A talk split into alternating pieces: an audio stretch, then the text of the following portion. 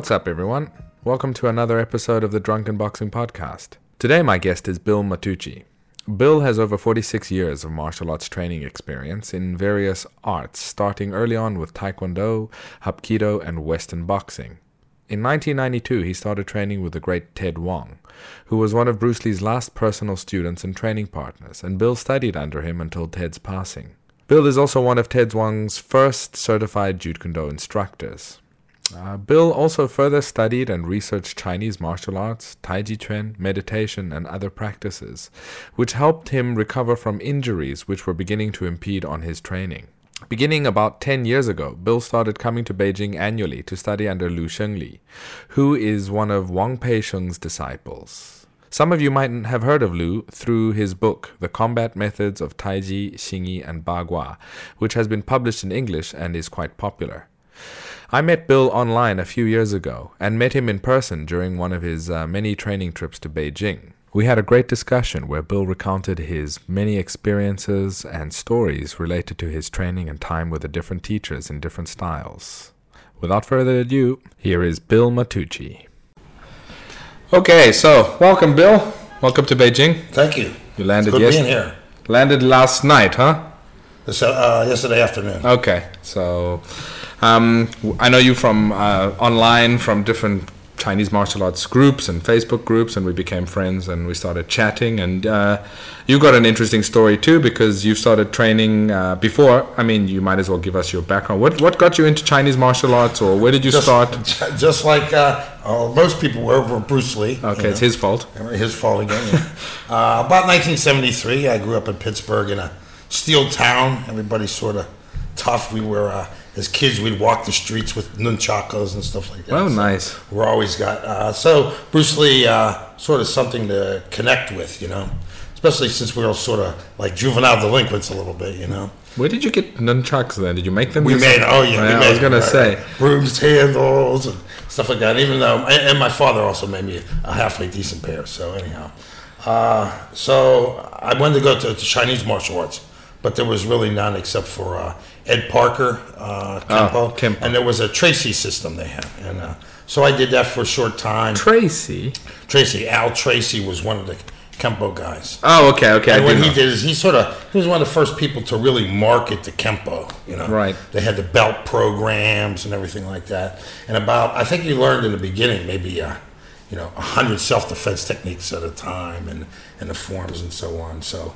But uh, they were mostly into uh, doing a lot of point sparring, Yeah. which was okay. But you know, Bruce Lee and uh, reading his books and so on, you know, you wanted to get to the real fighting and stuff. And and Pittsburgh was a big, pretty big fight town. We had a couple good uh, uh, fighters, uh, Fritzie Zivic and uh, uh, I can't remember the other one. Uh, and uh, What were they? Boxers. they were boxers, and and, and they fought. Um, one fought Joe Louis. So Wow. Uh, How did that turn out? well, it was funny. He he he beat him almost every round except for the last round. Joe Louis knocked him out. Uh, well, sometimes that's the that's the the plan, you know. Yeah, So. Um, like rumble in the jungle. Right. so so after that, I uh, I heard from uh, one of my uh, classmates at school that there was a guy there. He was like you know he was a pretty badass. You know he was a weightlifter, boxer, did martial arts. I mean he was just all around. So I said, well, I want to go to him, you know, because that's like, you know, Bruce Lee's espousing the sparring and so on like that, full contact. So I go to the school. It was Taekwondo, Hapkido, and boxing. So I go to the school, very, very small school, and uh, they did a class. And then uh, after the class, he got his senior black belts, and they put on the. Uh, at that time, there was no sparring gear, so they wore the Taekwondo body armor, Yeah. tennis shoes, boxing gloves, and a, a football helmet, all padded up, right? But uh, uh, I guess it was sort sort of abusive because our teacher was about weighed about 210 pounds, Wow. Natural good- athlete. We were all like about 160, 170 pounds. So the football helmet was on purpose. and it was spinning. Sometimes you get so hit so hard that you'd be looking through the ear hole. You know? so then after a while, you start to say, "I don't know if this is really protecting me or not." You know. so uh, yeah, so we did that. So I was really into it. You know, going to school right after school wasn't too far from my high school. Go right down there. Well, How was he teaching? Was he just technique based, form based? No, no, we just do. We, it was just like part of class. You did your technique, you did your form, and then spar. Okay. You know, and then it, and then it was different. You know, it was uh, a lot of Western boxing. You know, he, What do you think about that formula for training martial arts? Do you think it's a good formula? for Like making sure that you do sparring every day. Oh, absolutely, yeah, absolutely. And then the Western boxing, to me, I always think has a lot of truth to it. You know, Yeah. You know, you have you're balanced and and and you're covered. You learn how to move your body, how to move your and to take shots as well as Yeah. give shots. You know, so I think that was very important, and I think that laid down a lot of uh, my development mostly. And that was one of the things that he did too. Sort of, he developed his own methods. Sort of like the Taekwondo people, when they would uh, kick, they'd stand, you know, like much more upright. Yeah. And then people, when they punch, they get real wide back then, you know. Yeah. So he sort of modified that. We did everything out of more of a boxing stance. So that sort of was That's very going toward- progressive. right? That was, that, that- and that's like 19. At that time, that's about 1974, 75. So Okay. He started, and again, he was a natural athlete. He could do, he could do anything. So uh, jump real high. I mean, he was probably only about uh, about 5'11", but he could jump uh, and kick uh, basketball hoop. Oh, geez, that's Yeah, pretty. yeah, that's yeah. pretty. Very, high. very, very athletic. And so, uh, so we started doing that. So, so about 1979, uh, our our grandmaster, uh, he had four schools and a martial arts supply house. So, um, uh, he sold it. All, all this, all this, was all in Pittsburgh. All yeah, in all Pittsburgh. Yeah. So then my teacher was teaching at those schools, and then when he left, he turned them over to him, or actually sold it to him. And and he asked me, "Do you want?" Because I was like, I was there every day, you know, training all the time. It's like they used to say, "Bruce Lee, you like crazy like Bruce Lee," you know. Well, that's the, what we call in Chinese like a wuchi, like a martial nut job. yeah, exactly right. You know, you're buying books, all kind of stuff. So. Uh, You're sleeping with headbands on. No, I don't think I went there. But I remember looking down at the bottom of my bed. I have like books all over the place. Yeah. Bruce Lee posters on the wall. Uh, so he, so, so I would teach. Uh, I'd teach half at, ni- at the nighttime. During the day, I would go to the university area and be in a martial arts supply store. Okay. So I got all the nuts from the tri-state area coming in. you know. Okay. So it was it was actually very good. I mean, I, I met people, and, and from there, you know, because we were always in even even a lot of kung fu guys and everybody. The, everybody was into that sparring. This was sort of like a little more new, you know, trying to do more sparring.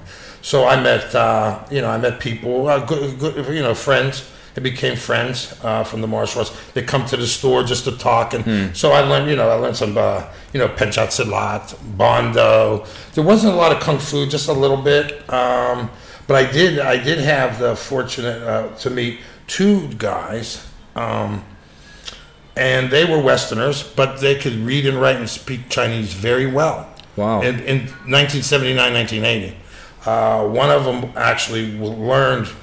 Uh, he went to University of Pittsburgh, went to the language class, and then he went to the military and was a translator in the military. So his Chinese got very good. He already had practiced before that. He had already practiced uh, uh, Japanese martial arts, so he was into it. So then when he went back to California uh, in the military, he met a woman who did Bagua So then he started to practice that. There was a woman. There was a woman, then? and yeah, this this must be like 1980. Wow. And then the and then the other guy that I met, uh, he was a psychologist, and he was uh, he grew up around Silver Springs, Maryland, and his parents were in the diplomats. They were diplomats, so he learned.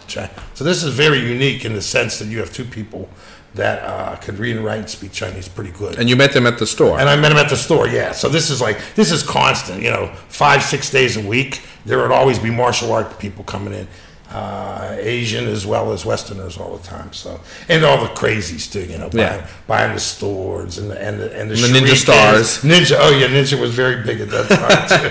so and, and, you know, people with delusional ideas, and I I'd say, well, where'd you learn that? I, I learned it from my uncle, who learned it from this guy, who learned it from that guy. You know, there's always some bizarre story attached Yeah. to it. You know, so uh, one of the things that I learned from them was, you know, they told me like, you know, uh, internal martial arts because their thing was uh, the one the one that was from the diplomat. Uh, he did Xingyi, Bagua, Taiji, uh, Baji, and he did a lot. One of his main training was in Tian Shan Pai, with a Willie Lin. He Ah, was in. Silver Springs, Maryland. Tian Shan Pai, though, as I mean, isn't that basically just a mix up? Taiwan, yeah, it's like a mix. Like I don't know if it's exactly. Yeah, because I've been trying to read, uh, and there was that whole debacle online where it came out that it seemed like the whole thing was, Was made up. Was made up, Right. And they were teaching some of the Nanjing Guoshu forms, and they were Right. teaching some of the Right, right, mainland, right, uh, more modern forms, and mixing it with things here and there. But this guy, you said he was doing Xingyi Bagua and Taiji, but where was he learning those? Did he learn them over? He, he learned them actually. There was there was two guys from Tien uh, that were in the ten. There was Willie Lin that was in Tian Shan Pai, and then there was another guy that came over. His name his name was Lou, and uh, he had he did that separately from Oh. the Tian Shan Pai. okay. So he was there, and uh, so and one of the things uh, that, that he actually was the one who taught me. One of the first things he taught me was like he said, "Well, since you do karate, and you know, he had it very much like you know Chinese martial arts much superior to everybody else, uh, you know Uh-huh. this type of thing." So he says, since you do that, you need to practice like the Tian Shan Pai form, Baji form, and then he started to teach me some uh, splitting and crushing. You know, the, a, he says these are the first things. to Pi develop- Chuan, Pi Chuan Chuan. and Beng Chuan, yeah. Yeah. So that you could just develop uh, a different type of body feel for Yeah. the way you move, right? So uh, it, it was okay at the time, but you know, I, Was his Xingyi considered Taiwan? Uh, I don't really know at that time. I You don't know. really know. Okay. No, I know he was very much. Uh, he liked Sun Sun Lutang, and, and I remember some of the stuff now. Going back, he'd do his more like you know like this. Ah, okay. his splitting, he go like you know more, More like that. opening, more like yeah, that. like that. Yeah. Yeah. So, um, but one of the things I did learn from them is they taught you know they sort of gave me an insight on how to learn from someone who's Asian. You know. the- Oh, okay. The protocol, uh, what to look for as far as like, especially that, you know, people were making stuff up. Right. And uh, one, and they both told me it's like, if you don't find a good instructor, just don't even do it. Yeah. you know what I mean? They said you don't want to develop bad habits. You don't want to. So I kept that for. I always kept that uh, philosophy in mind. But So- how would you know though, as a beginner? yeah, you so well. Somebody looks good. I mean, I mean, good, correct body feel. You know what I mean? Yeah. I mean, even though as a beginner in the Chinese martial arts, I'd practiced regular martial arts long enough. I, I, Okay. knew, I knew how people should move. Right. Right. They're tripping and falling and no power. Right, sort of- right. You know, and people. The- you know, the problem today is that, like, especially with a lot of the performance-based Right, Chinese right. martial arts, a lot of people mistake that for mastery. You know what I mean? So Right. um, that that sometimes uh, sometimes is difficult for Right, people to right. see, and they'll say, okay, this guy's an ex-professional athlete and he does xingyi, and you think it looks right because it's fast and flashy and whatever, but that's all he knows. He just knows one routine. He doesn't know the system. He doesn't know how to use it. And in fact, if you ask a real deep xingyi person, he'll tell you that there's problems with Mm-hmm, most of the methods that they are using. So it's hard sometimes. I think Right, right. must have been even harder in your days. Oh, yeah, yeah. Because you didn't have the internet. Because it was, you know, you didn't have any internet. We were buying the books that were, you know, the Chinese books that were uh, uh, bootlegged in Hong Kong and Taiwan. We're looking through Those little ones. those little tiny ones, Yeah. you know, and uh, you know the old Xingyi ones and the other, other and, the- and the Bagua ones, the classic ones, Sun Lutang's and. Uh, But you know, one thing about Sun Lutang's Xingyi book, it was most probably what we consider one of the first, if not the first, published books on right, Xingyi right, Quan. right, right, right, right. But even to today's standards, it's a really well written book. Mm. And and that's you know that's probably why his book is one not just because it was one of the first. Right. Why it's still so popular is because it was written so well. Mm-hmm. So look, he did he did put in a whole lot of uh, Esoteric. esoteric stuff in there, but uh, and some of it wasn't before. A lot of the connections he he He made. he made. right, right. But in terms of the xingyi and uh, the technique wise, his explanations were Mm-hmm. clear, good. It had photos, which must have cost a fortune back then. Oh yeah, yeah. So that was probably one of the first ones that were. Yeah, one of that the had first. photography, right? Yeah, yeah. So So, so I, uh, but uh, then again, you know, I go. So, I start uh, at this time now. Dan Inosanto, he's starting to teach, doing seminars and so on like that. So, there was a group of us that would just follow him around a little bit to learn the JKD. I'm still doing Taekwondo, still doing all these other things. do you know do you know what kind of taekwondo it was? Uh, we were with, uh, not the, yeah, the ITF. ITF. ITF, so it's yeah. North Korean based. Right, right, right. They were real close to you know General Choi. you know. General Choi, yeah. So, I mean, a lot of people don't know about the, the differences. I mean, it all basically started with General Choi and a few yeah, guys. yeah, making it up. yeah, so- but I mean, the whole Taekwondo thing was General Choi, and that was the system that he made, and Mm-hmm. it kind of got hijacked from him. right, right, right. So right, it got right. hijacked from him by people in the government Right, in the South, right, and, right, and that's why he, he was not actually North Korean. But the North Korean government said, we'll support your Taekwondo. Right, right. So he, he allied with them later on to keep ITF going, and ITF moved its headquarters there, and he taught them there. And, you know, he, he I mean, his guys were. The guys that he was teaching were full time training, Right, right, and they right, were right. hard men. Right, right, right. I mean, any anytime you train something like that so hard for so long, you're going to become really Right, skilled, right. and they were skilled. Well, yeah, that, that, that was like uh, some of the first tournaments when I did Taekwondo. We only did Taekwondo tournaments. Yeah, And uh, some of the masters that we saw, I mean, they were, I mean, phenomenal. I don't know how good they could really fight or whatever, Yeah. but they were phenomenal. And as far as like just doing a simple like reverse punch, you see it, it cracked, and it Yeah. was, they were right on. And to be able to jump, kick two legs out this Yeah. way, not this. Now nowadays they got even more three hundred, you know, five hundred and forty degrees and stuff like that. I mean, a lot of their stuff was, and some of them was a little bit more, a little more of a wind up. But if it would hit you, it would kill you. well, I don't know if you've read a book called The Killing Art. Yeah, you? yeah, yeah, yeah, yeah. I mean, those guys, some of them became hitmen. Yeah, yeah. Barehanded killers for government agendas. Yeah. So assassins, assassins, they yeah. kidnap people, Right. Koreans from the United States, all over the world, really. So I think their art does work, um, but it has to be trained in a specific way. I think Absolutely, I think the, the direction of the more sportified version is kind of diverged Right, from that, right, and right, that's the, the key difference between ITF and, and WTF. Yeah, and that's what we did. I mean, we, we drilled block, Yeah. punch, block, punch, you know, stuff like that. I remember one of the things that, that actually stick into my mind this day is like, you know, the idea of an indomitable spirit, you know. Yeah. And my teacher one time he's told me like, uh, you know, what you have to be able to do is if you're walking down the street and there's somebody like here, they have a two by four, and you're going down the alley, and they're bent on hitting you with it, and you don't know. He said you got to be able to hit, get hit as you're as you're being knocked out, that you still have that ability to throw that punch. You know, that have him. that spirit and still hit them. You know, Right. And uh, I think some of those guys probably could have. You know, Yeah, But, I yeah, mean, I they think so, had that too. mindset. you know. Especially the older generation, they were very hard, man. hard, hard, Yeah. hardcore guys. Yeah. So you started following Dan Inosanto around. Dan Inosanto doing the, and, and, and it was funny, you know, we, we wanted the JKD, the Wing Chun stuff, but, you know, sort of got hijacked a little bit with the Kali and that Yeah. stuff and some of the Muay Thai stuff. And we liked it. I mean, again, we're, we're all like martial art junkies, you know what I mean? So uh, if it's new and had, and it did have, a lot of it had application.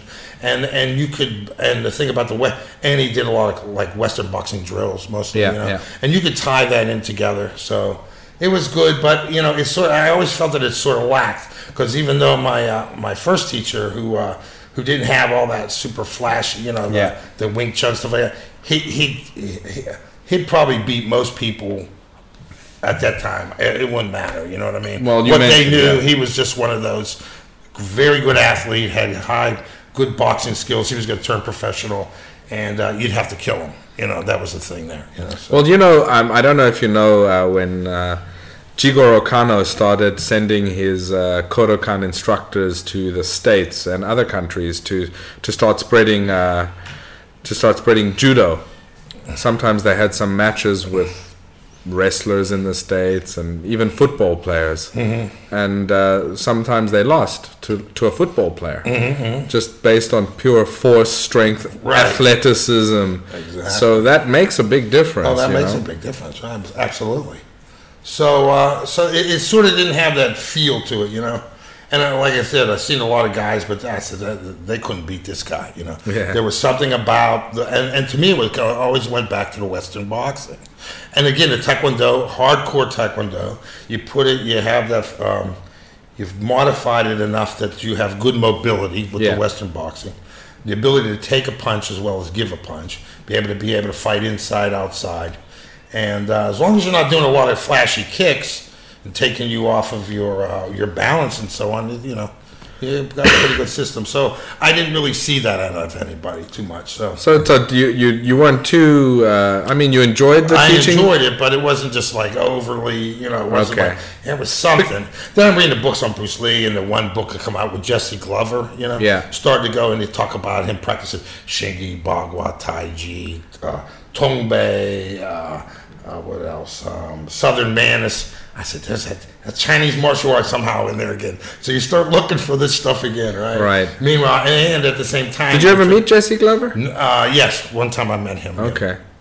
You know, do you know the the last guest on this podcast, uh, Luke Benza uh, from Gabon? Uh-huh. He was an he's an actor, and he played Jesse in uh, Oh, in the Bruce Lee story. In the Bruce Lee story. Okay. That's an interesting connection there. Mm-hmm. So, yeah, So that he had a lot of things in there, and, and again, he was going. And when I was reading the book, it was you know in Bruce Lee's early development, where he'd work a technique over and over and over again. He was very big into that, only having a certain amount of techniques. So it goes back to boxing. It only has five hand techniques. you know? Exactly. So you go back, and again, it's that simplicity, right? So uh, again, you're searching for the uh, JKD. So I, I learned off their other JKD after the Inosanto stuff because it was always like t- Muay Thai, sticks, Wing Chun. So I, I just wanted the JKD thing, you know. Yeah. I wasn't very interested. You know, double sticks, you know, stick and knife. I'm not thinking that's going to happen in me, you know, especially U.S. It's going to usually be gun, you know. something you're not gonna be walking around with a stick, and a knife. Stick and a knife, you know. Yeah. Uh, so uh, I, I trained under uh, Jerry Poteet for a period of time Wow. And uh, I uh, also did some training under Dan Lee. And then it just so happened a friend of mine, uh, we both trained under uh, Jerry Poteet, and he went out to California and he met with Ted Wong. And uh, that's uh, 1992 that I met with Ted Wong. And, and just, uh, just the first time I seen him, I seen him move in. He had the footwork. He moved like a lot like Bruce Lee, Ted Wong. Okay. Right? And then he had all the things that I was reading about non-telegraphic punch, punch coming from where it's at, straight line, all this stuff, footwork, mobility, using, and I'm like, I can't believe it. It was like I was sold right Where was Ted Wong based on? he was in California. Oh, okay. And we were bringing him in for seminars on the East Coast. And then a group of us got together, about four of us got together. And then we would just, you know, we would support each other. I would bring them in, uh, you know, I'd bring them in. And then the other three guys and their students, they would come up. And then, uh, and then we just support each other. We kept, you know, training. So that was, that was really a great experience. And then Ted, over the course of time, you know, he would have what he would teach in the group class or in the seminar class. Then he'd have us because we'd have him come in a couple days ahead of time, teach classes. But what he taught us there, it wasn't uh, it wasn't the same thing he was teaching in the seminars, right? So anyhow, later on, uh, this is going a little bit ahead, but later on, he uh, I started to see him one time. He started to teach some of the stuff, same stuff that he was teaching us. We said- We always thought that was like the secret stuff, Right. and I said, uh, I said, Ted, how come you're uh, teaching that now? And he said, he said, I used to think it was secret, but if they don't practice, it's still a secret. So Yeah, that was his yeah. thing, you know. But again, his thing was the Western boxing, the fencing, uh, and just the modifications that Bruce Lee did for the leading straight punch and, and certain things like that. Using your body, you know, using your body, pushing off the ground, never stepping. Anytime you hit, you're pushing. A little bit like right? Yeah, yeah, yeah. So it had some of those found, uh, some of those things in it. So about 1999, I started to feel like a little twinge in my hip, right? So All this time you'd been focusing on Jeet Kune Jeet Kune Do. Do, yeah, Jeet Kune Do. Going in and out every once in a while, I'd see a Tai Chi class because Yeah. in uh, Pittsburgh there was like uh, uni- uh, Carnegie Mellon University, stuff like that. So we get a lot, especially at that time, a lot of the mainland Chinese, Right. especially at Carnegie Mellon, they're coming, they're going there. So they would set up like a Tai Chi class, and we just like, how the hell are you gonna make this stuff work?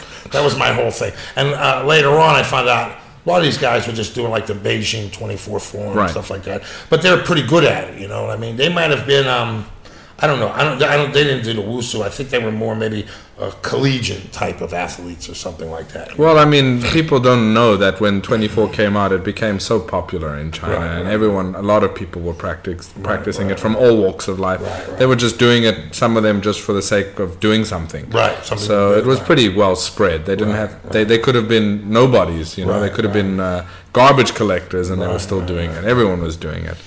So, so I go back. So, so then about 1999. So yeah, we're doing a lot of still sparring, a lot of hard sparring. I go back. I'll digress a little bit, but uh, when my teacher uh, one one time when uh, on Saturdays we used to teach uh, when my teacher did taekwondo.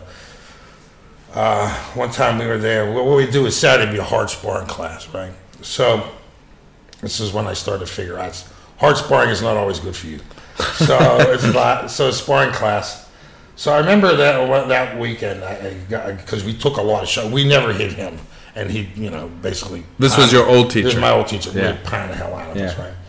So I turned the water on to take a shower, and the water went on my head, but I didn't feel it. Uh oh. Yeah. So I said, wow. And then what we would do. Were you still wearing the football helmet? No, no that's how we graduated to a little bit less.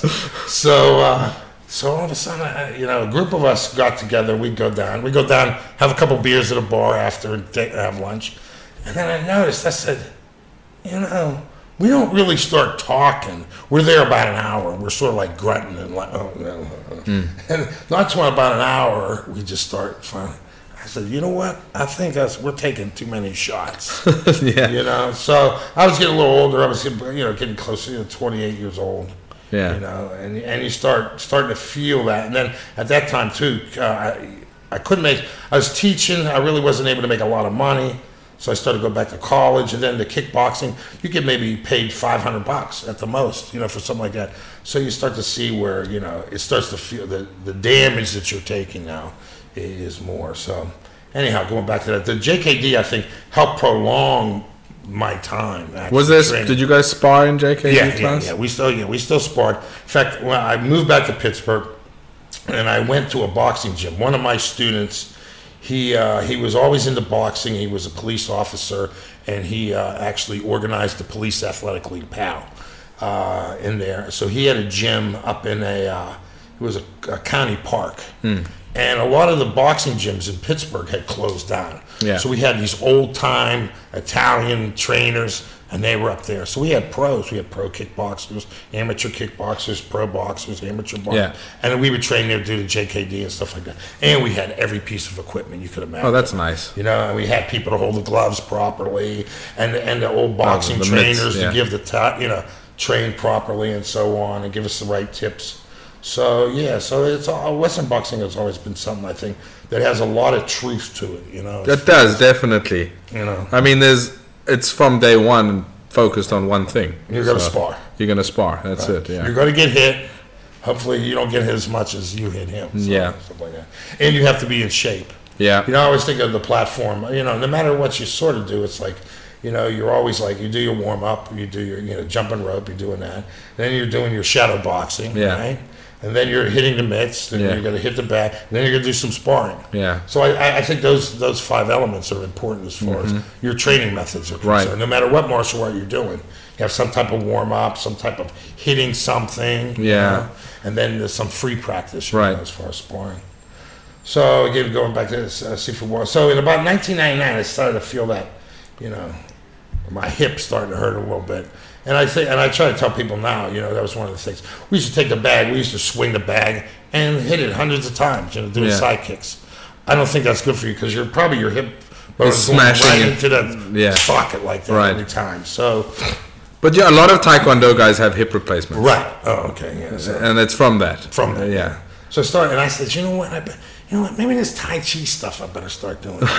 so now suddenly it makes sense. now it's making sense, especially since I, I always thought Xingyi Bagua, you know, Tai Chi too slow. Yeah. So uh, a friend of mine who I knew, he, he was a Bando guy that we used to do a lot of sparring together, and I knew he was doing Tai Chi, and I knew if he was doing Tai Chi, he was going to be training with someone good, you know. Mm. So I called him up and I said, oh, he said, so he made an introduction to this teacher, and I said, oh, I, I want to do that Xingyi Bagua stuff, you know. So I asked the guy, but I always used to think from, oh, you got to do the Tai Chi first, you know. You're not you're not eligible to do Bagua or Xingyi. You Before Tai Chi. That was the man. That was the mental thing, uh, right? It's a strange, so strange process. Yeah, yeah. So I went there. Oh yeah, okay. So then I was learning that a little bit, and then uh, I s so I went to one. I, I learned most of I- actually most of my training, other than my Taekwondo training in the beginning, I've always been privately. You know, which is I always think was is good. It accelerates people's training. Yeah, because you're you're not waiting for everyone to play catch up. You're No, no. progressing at the speed and based on your abilities. So. Right. So I, I was doing private. So I went to a group class, and in the group class, he was doing the uh, uh, 37 uh, posture form, Wu style. And I saw, it, I said, "Eh." And that hip's hurting me. That part was even hurting me now. a little right. bit, you know, turning in like this and so on. So uh, I, I, I said, well, maybe I, I started doing Tai Chi.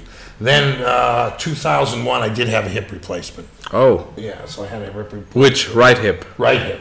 That's the one that you swing and hit the back. with. Right. And it's so it, it, it damaged me pretty good there. So. Uh, But did you find that the Tai Chi helped at all? It, it sort of uh, what it did was it sort of like uh, it helped in a sense that because I guess you know you're you're not you know you're not bouncing around. You're not doing that high impact as Yeah. much like that, and you're still stretching and stuff like that. At Taekwondo, I did a lot of stretching, but then when I started to do the JKD and do more sparring, I probably did not you know Stretching up. stretch enough. Right. Okay. Right. Right. Right. Right. Seems to be the case with a lot of people that start focusing on, uh, depending on what type of sparring they Right. do. Right. Right. that they, they, they focus less on flexibility. And uh, there's also that's that flip side of it where guys like start focusing more on muscular development, Right. and they don't realize that that's when you have to do even more stretching. Right. Exactly. So it's an out of balance thing. And that's a lot of times too, from the 1970s to like 2000, That's 30 years, all that athletic processes has really changed. You know, even in football, the, the, uh, you know, in the 60s and 70s, people weren't even lifting weights hardly. You know, what I Yeah. mean? and it just started in the 80s. People start figuring it out. So that's why I try to tell people now. You know, just the, the training you just have to watch. So. Uh, so I got a hip replacement 2001. Still tried to do the JKD, doing the Tai Chi. I started to have problems in with the ankles.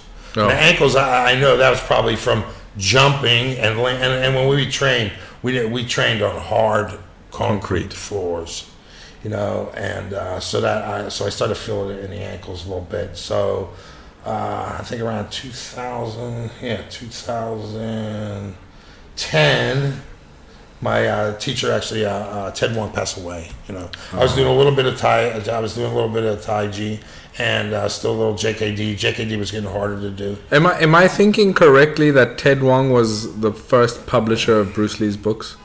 Was it Ted no, Wong? no, no, he, no. He was uh, Ted Wong was actually Bruce Lee's uh, training partner and uh, last personal student of his. Oh, okay. So he got I'm to see- thinking of somebody else, and I don't think it, it was a Oh, series. Uyehara? Uyehara did the. He was the owner. Uh, Mito Uyehara was the owner of Black Belt magazine, and he published the first fighting s- method. And Ted Wong was in those books. Yes, that's what I remember. he was in there. That's what I remember. So Ted sort of saw like the final development. The JKD that we sort of do that, that Ted developed was is mu- much more as Bruce Lee was trying to get on was the formlessness stuff. You know, Right. It, there was hardly any Wing Chun at all in it. Right. You know, it was mostly you know moving and hitting.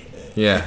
Just his his way of moving and hitting was very unique, though. It is different. It is different than the boxing. It is different. He modified a lot, and I, I think one of the things about him was, and we had just talked about this, was um, that he had, and I think Chinese martial arts sort of relates to some of this. It's the ability to the awareness of the body. I mean, I, I think what it was with him was he. Uh, I mean, he was a cha-cha champion, and he had 110 different cha-cha steps that he Oh, knew. yeah. Okay. So, I mean, if you had that body awareness and that talent, because they did say as soon as he would see something, he'd watch you do it, he'd pick it up, he'd train it. In another week or two, he'd be doing as good as you. Then later on, he'd modify and go on. I think that was just all the body awareness that Yeah. he, he had. So some of that unique thing, and he had that rhythm, timing, things that people like Muhammad Ali, stuff like that. The, those things are almost like natural gifts, you know. That you But got. do you think that means that no one could actually do Jeet Kune Do the way he does it unless you have the same physical gifts? Nobody could do. They could do their own JKD, but they couldn't do it like his. Not like his. Not like his, right? You would uh, sort of do it. You know, I uh, there's a lot of structural things that I do the same way as Ted Wong, except I'm I'm six three and he was like five uh, five seven, right? Right. So so they're different, right? Uh, also, too, you got different strengths and weaknesses and so on. So the JKD, uh, You know, that was good. And then and so I started to do the Tai Chi more. And, And it was Wu style. Wu style, yeah. And and, and and my teacher was, you know, he was a student of Wang Pei Sheng. He was a Yeah. And so he, he's a legit guy. To me, he's like the Bruce Lee of Chinese. And he was teaching where? uh, in Pittsburgh. He was in Okay. Pittsburgh. What what took him there of all places? Uh, he, uh, his wife, uh, he's a computer programmer, and his wife, I believe, she's with usually a librarian with East West Studies. Hmm. You know, so she was there. So they were both in the U.S. So he, he very he's very quiet. Well, he wrote several books. Yeah. thing. I mean that Taiji Classics book that, that you sent me is Mhm. his. It's a it's a it's very well put together book. Well, that's how he thinks too. You know, uh, Well, he's a programmer, right? right. He's a programmer, I, I think he was also he did some uh, teaching in, in China, so he has that mind. You know. Yeah, I think it's a very clearly structured, logical Structure. mind. Yeah. So. you know. But what I liked about his book is that it presents the um, the original text, Right. a translation, and then his explanation. Right, You know, and that's that's basically what I was doing. What I'm still finishing on my Xingyi book, but that was the way that I had structured it as well, Mm-hmm, because it, it, it's it's one thing to translate, Right. it's another thing to translate and explain, and then it's another thing to translate, explain, and then also say how it how it manifests in your training. You know, Right, uh, right, based on your experience, and those are all valuable insights Right. because, I mean, face it, those classics there. If you just read the classics on their own, it's not a very big or very. It's not such a gigantic treatise, Right, right, You know, right, I mean, right. you sit there and you think, but is that it? You know, is that it? But there is a lot to There There is a lot to it. Yeah. Especially for a Westerner, the way he did it for us that who, who don't speak Chinese and read, and write it. Um, he, he makes a lot more, and you're thinking, ah, that I get it now. It's a little bit more like. I don't that. think we mentioned his name yet. I mean, Uh, Zhang Yun. Oh, Zhang Yun, yeah. that's, uh, he, uh, um, so yeah, his books are very good. And then his, uh, so when I started to come to Beijing and what was that? Is he still teaching? Yes, he still teaches. He still has In Pittsburgh? In Pittsburgh, yeah. Oh wow. Yeah, and then see, he's he lived in uh, uh, Princeton, New Jersey, and he lived in uh, Las or, or Reno, Nevada. He lived there, so he has students still there, and they still Okay. and they, and they still train. He has a. I- I'll go to the seminar usually in uh, New Jersey, and he usually has one too in uh, Maryland, Silver Springs, Maryland. He has a group. He has a couple groups, so I'll go to some of the seminars there, and he's. Uh, And he's teaching only Taiji? no, he teaches uh, Tai Chi, Xingyi, Bagua, Tongbei, All of Wang Peisheng's you know, all of Wang Peisheng stuff. Yeah, and he teaches that, and uh, and he was there first before it was Pittsburgh. But he has he has a great following. I mean, Mm. and because he's very good at what he does, and he's very precise, and there's no extraneous. And he can explain it and he can clearly, explain it obviously. clearly. Yeah. I think part of it too was that he he's always had t- uh, students that were in the university area, educated.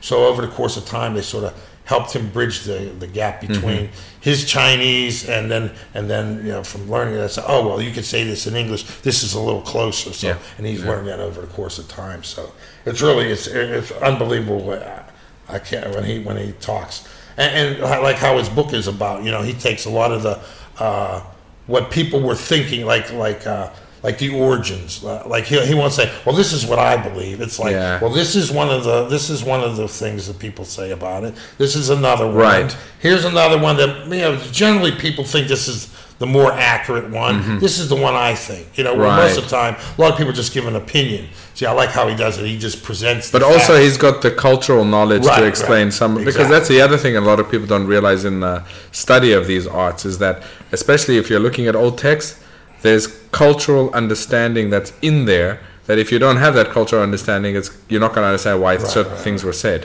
Well, I think what it is too is he's pretty highly educated.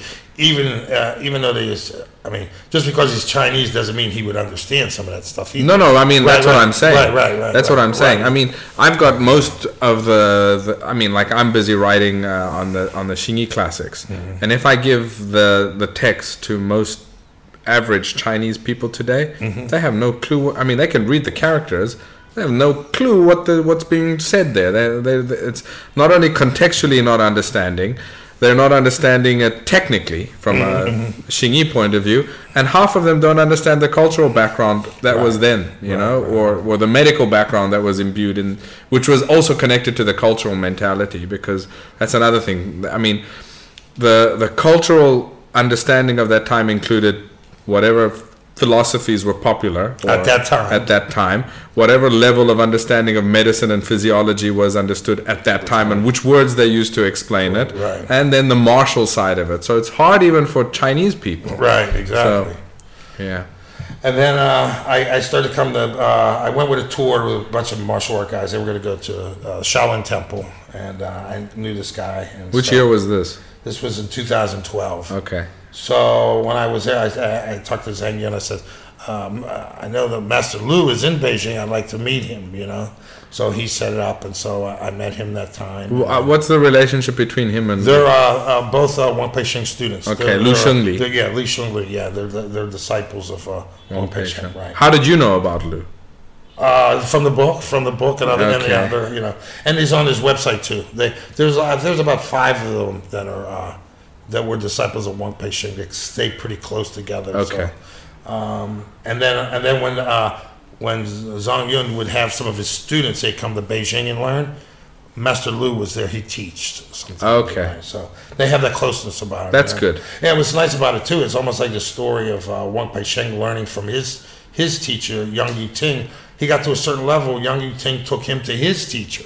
Okay. You know, Wang Maozhai, right? So they don't have that thing. Oh, I, I'm a teacher. You don't learn from this guy. Well, I mean, we have it in my family too. Like my teacher, sometimes guys want to learn some uh, China, Mm-hmm. so then he'll say, "Okay, you go to my my big brother Zhao Dayuan," and Zhao Dayuan has the same thing. Sometimes when guys, his students want to learn some Xingyi, then they come to us, Right, and, right, right, you know, because it's a different speciality. And they're Bagua brothers, but Right, yeah, right. yeah. That's how. Yeah, that's how people learn. Yeah. Right.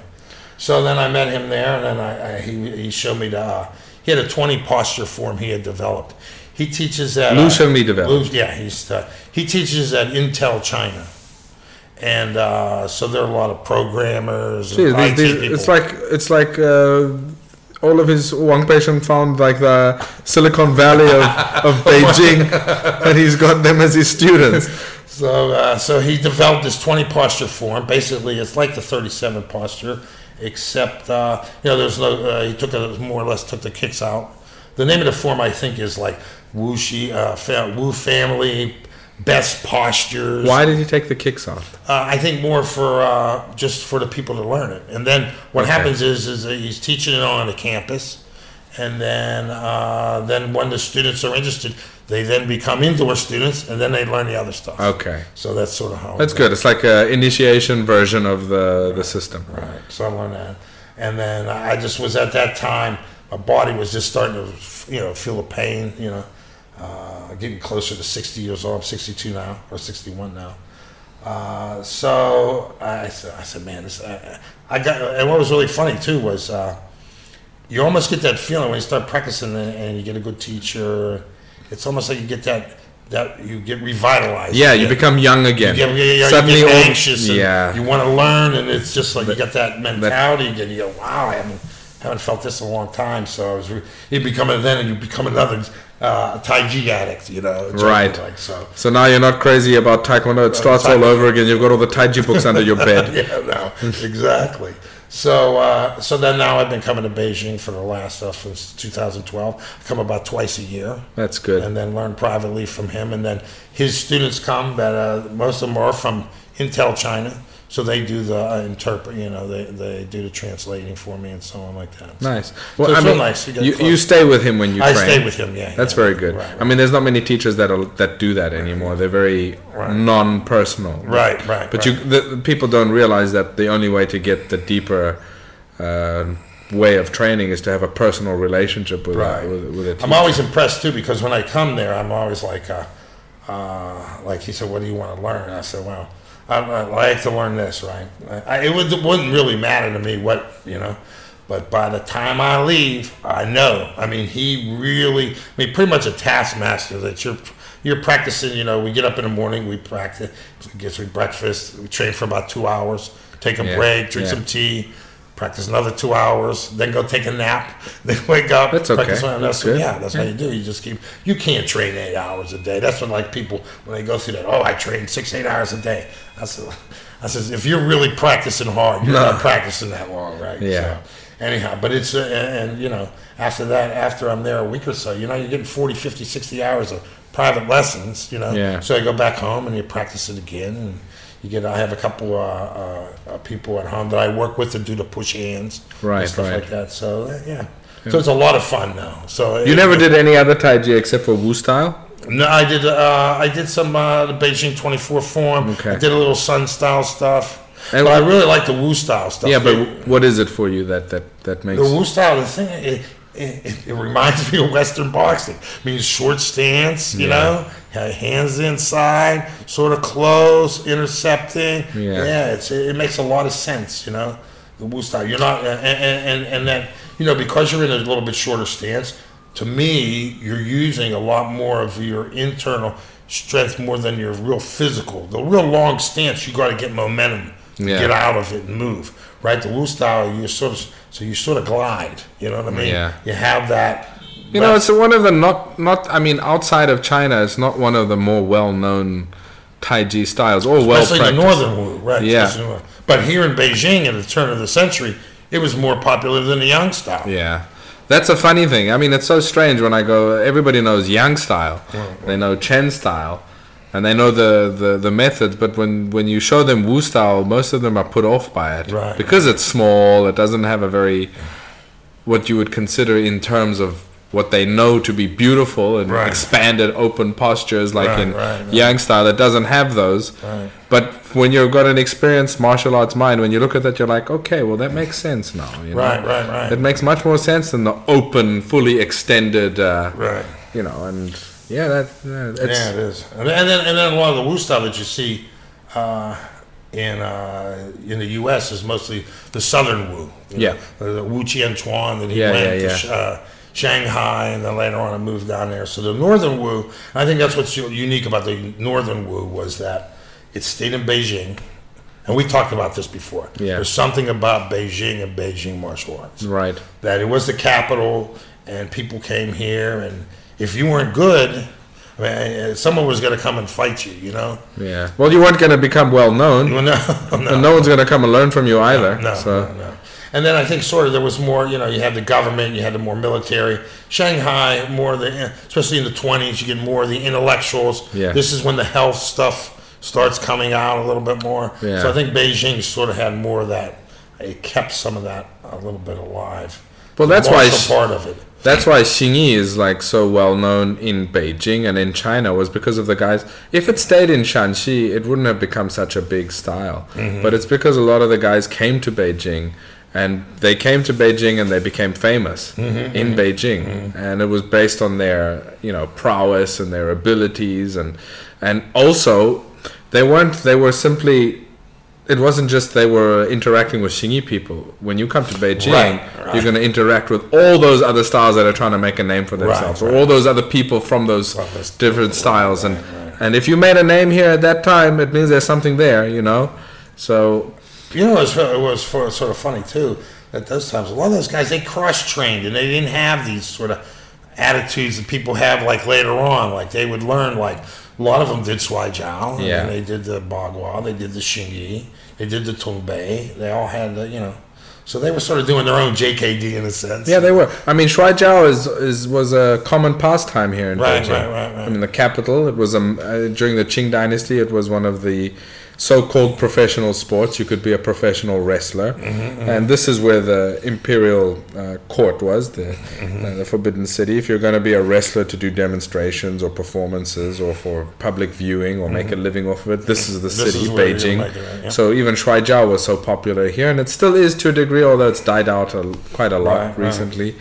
But yeah, so they did Shuaijiao, they they they did other styles too. They had connection and they had interaction with other people. Other so, people too. Right, right, right. So that's where open. that's where the Xingyi and Bagua crossover started Right, happening, right, and right, so That was more in Tianjin, right? Some of that, more of that, or that. well, too, both. Both. I mean, how how how Tianjin and Beijing, aren't, they're not far Yeah, away from each other. miles, so there's a reason why these two places have, have these uh, permeation of these styles. So yeah, yeah. I mean, it's it's. Do you want a refill of your beer there? sure. Okay, let me pause. Okay, we're back. So cheers. Now that we've got refills, what do you think of this beer? Oh, this beer is very good. Where's it from? From here? From Mm. I think it's an American Oh yeah. Goose Island, but now they've started producing here, so it's, it's pretty easy to get, and it's a good IPA. So, Oh yeah, that's very good. So you you started training with Lu. Do you still train with your old Wu style teacher when you're back home? Is that when I go to Pittsburgh sometime? Yeah, Oh, because I- you're not based in Pittsburgh I'm, uh, I'm in Florida now, and uh, my uh, some of my children uh, they moved back to uh, Pittsburgh, so I would go there and visit and Okay. and, and go and do a pri- private lesson. How old is he now? He's my age. He's uh, I think he's 62. I think he was born the same year. year as me. And Lu Lu 58. I think he's a little bit.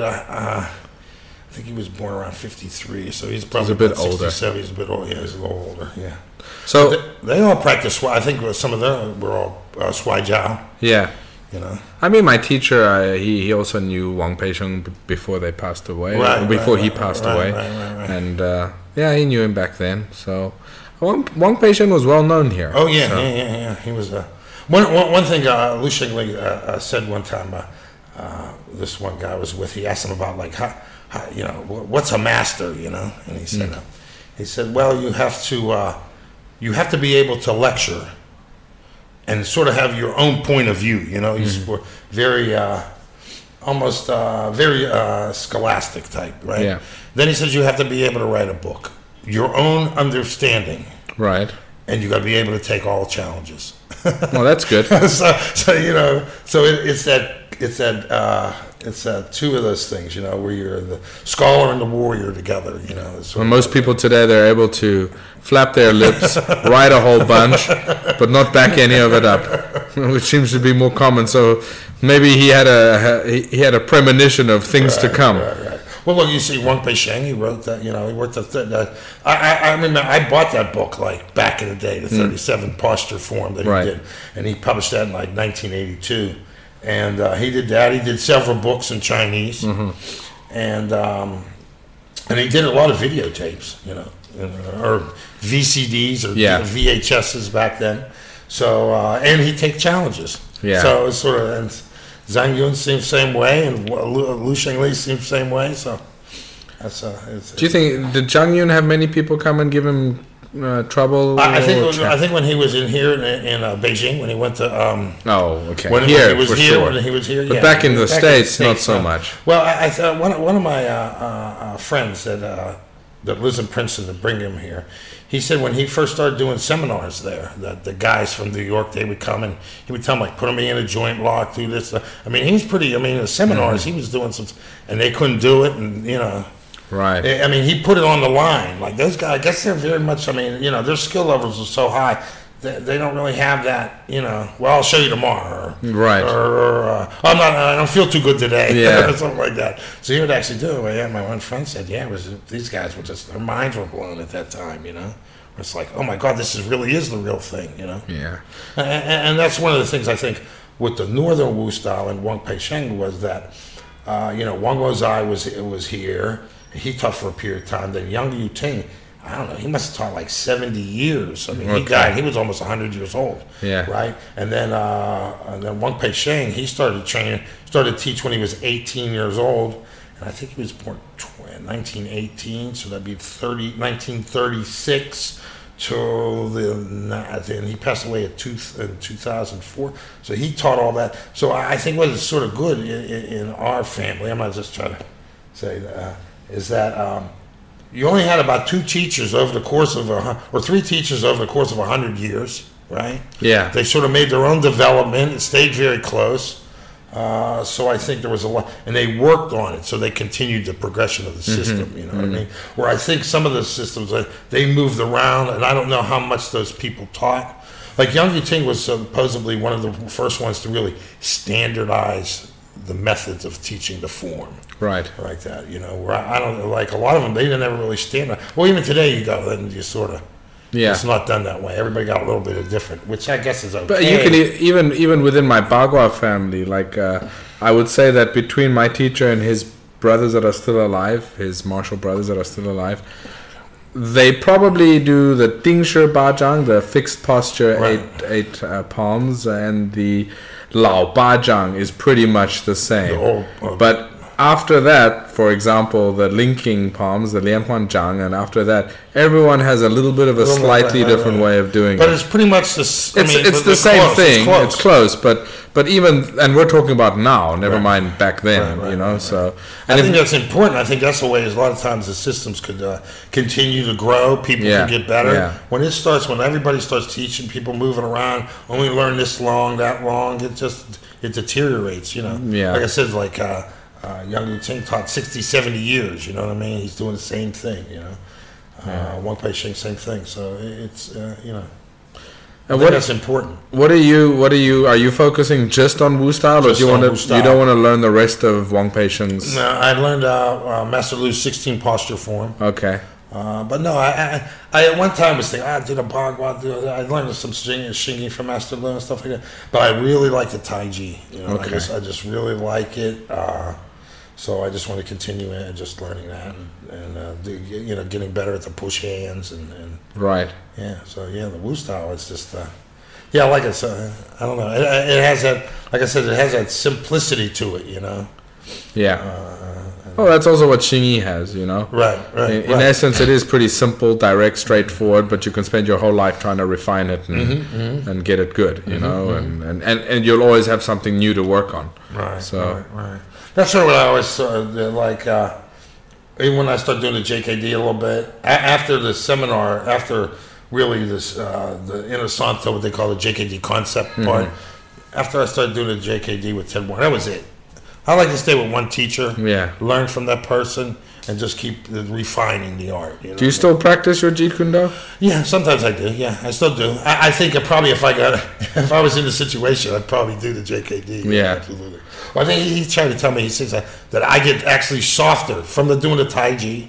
The it changes my JKD a little bit. You know what I mean? Is that for the better or for the worse? Uh, for the better. Yeah. Okay, yeah, good. Yeah, yeah, yeah. I think so. Well, it is again. It's that body awareness. You know what I Yeah, mean? It's, yeah, it's yeah, that yeah. ability to to uh, you know, Xingyi moves a different way, generates power differently. Yeah, yeah. But you gotta, but but you gotta refine that method. You know. yeah. Uh, Tai Chi does it a little bit different. Boxing does it different. You know, I used to tell people too. I, and one of the training methods I used to do was, I used to get. I got like uh, Tommy Hearns. Okay, Mm-hmm. I'm. Uh, in fact, I met Tommy Hearns once, but I'm tall like Tommy Hearns. Okay. I'm sort of built like him, and I sort of used to at one time sort of move more like him. Everybody wants to be Muhammad Ali, right? Yeah. So I always tell them, get you know, get a get, find a fighter that you sort of can. Uh, that you, you sort of emulate a little bit naturally, you know. Yeah, don't- not somebody who relates to you, who relates yeah. to you. Uh, so I always watch the you know Tommy Hearns fights. I always used to watch them and sort of Yeah. figure out and how the body moves. So you stand, then you sort of say, oh, because everybody moves different. That's sort of what's what's good about boxing too is that it it is more free. You know what I mean? Yeah. Like they don't have uh, uh, Cus D'Amato style, or Yeah, yeah, you know, yeah. They don't have these styles or methods. You know, they sort of have like a Well, Cus taught, he like, he favored the peekaboo style, and Right, he found right. somebody that would Exactly. be suitable for that style. And you know, the peekaboo style was was not respected. right, right, right. It was just like you weren't doing much. When Cus was was saying that he's going to have a champion of the world who's using peekaboo style, guys were thinking that that's ridiculous and uh, that'll never happen. And and then Tyson came along, and he just happened to be the perfect body for that method. So Could you imagine yeah, him doing Xingyi? I think he'd be devastating. He, and again, he has that awareness. I mean, Yeah. when you see some of those, uh, uh, some of those videos of him moving and coming right off that with his leg and his Yeah. body, man, and just hit it hit so hard. Actually, he's one of the people when I have when people have this dogmatic uh, uh, argument about internal and external, and I'm like, all right, so what do you think internal is? And they're like, oh, well, internal is like. Uh, I, I would give a suggestion, like, okay, do you think it's refined body mechanics? Yes, and I said, so it's not it's not possible with external style. Oh, of course not. It's an internal thing. I'm like, so what do you think boxing is? Oh, that's external. And then I put a video of um, of Tyson in his prime moving, and Right. I'm like, and how about this? Is that not refined body Is that- mechanics? right? I mean, that's highly refined body mechanics. is. I mean, he's coming when he's he's there a little low, and he just comes up, and Yeah. you could just see it just starts from the foot, the All body way up. goes up to his ass, pushes his body, and it just explodes Right. like that fast. You know what I mean? Yeah. It takes your head off. And yeah, and you can see the force. I mean, you can watch the video and you can see the force. Uh, yeah. Yeah.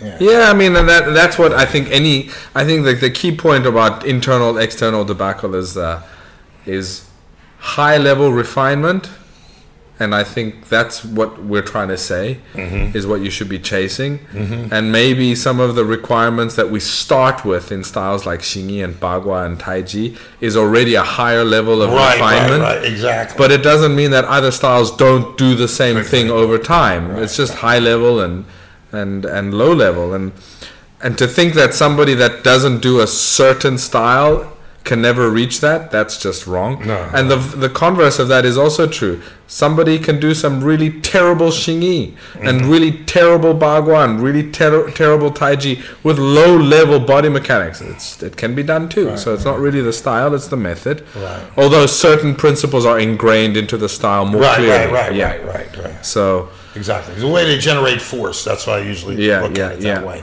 They're a little bit different, uh, but the refinement sort of goes. I mean, the, the refinement of the body mechanics has to somehow interact how the force generation is. Yeah, or some yeah, sort, yeah. You know? Well, I mean, Xingyi, for example, for, for me, that's why the key point we start with Zhuang, standing post, Right. Santi Shi. And people think, what's the point of this? And some people will teach it, no, that's to build your inner chi. No, it's to build a structure. Right. It's to build a structure, then connect the structure, feel those connections, be aware of them, and be able to maintain them that they're always there. Right. So you build that structure, and then you start to learn how to move that structure while maintaining those connections. And that's it. That's high level refinement. I mean, okay, that's different to a lot of other systems which don't start with that as a requirement first, and they want to get you just to be mobile first. but, but in the end, all of them will refine if they're done correctly. Right. Will refine and, and become. Yeah, like there that. is a training method. It's Right. like in the Wu style. Uh, we- we do like the seven star stance. Yeah. Like that one is the one that, that you really want to uh, focus on.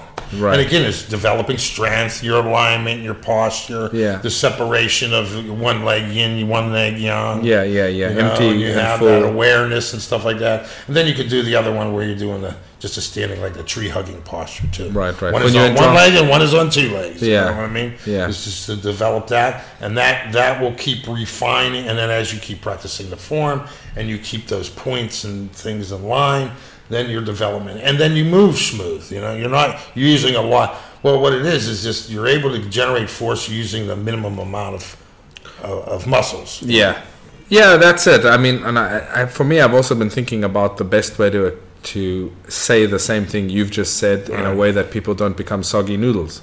Right, right. Because I, I, I think that the key that people misunderstand is that word minimal or using minimal force. Right. I think that's where people get lost. It's using the right amount of force, Force. to do to get the Not job done. Yeah, right, right. So Right. it's the adequate amount of force, Force. to get the job done as best as possible without overusing force that doesn't have uh, it starts to have diminishing returns, or underusing force which doesn't even get you to the goal that you're trying to do. So this is where this is where I also think that people misunderstand. Or even like as far as developing, like you know, one of the things like kinesthetic perception. You know, Right. the idea that when you are extending your arm, that the one side is relaxing and the other side is lengthening. Right. And it's and it's you know I try to tell people so it's like if you don't do that, it's like driving your car with the emergency brake on. You know what I mean?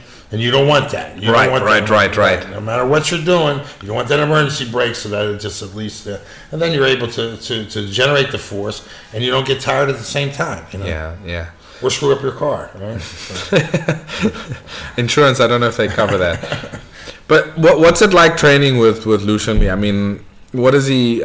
is- Does he? Is he? What, what what is the process that he usually uses when he teaches? Uh, it's sort of funny. It, it's it's a combination of usually what happens is he teaches me what I am to learn that time, and he usually teaches me something else. It's sort of like off the wall. I, I think at the time. Right? okay, you got to do this. Okay, all right. So because like when I was do some stuff, like when I was practicing the taiji, he would show me some like tongbei, right? He- Okay. Like a couple tongbei exercises, right? I said okay. So I'd be doing that, and then I'd, I'd practice it at home, but I'd sort of leave it a little bit, practice a little bit, because I was mostly doing the Tai Chi.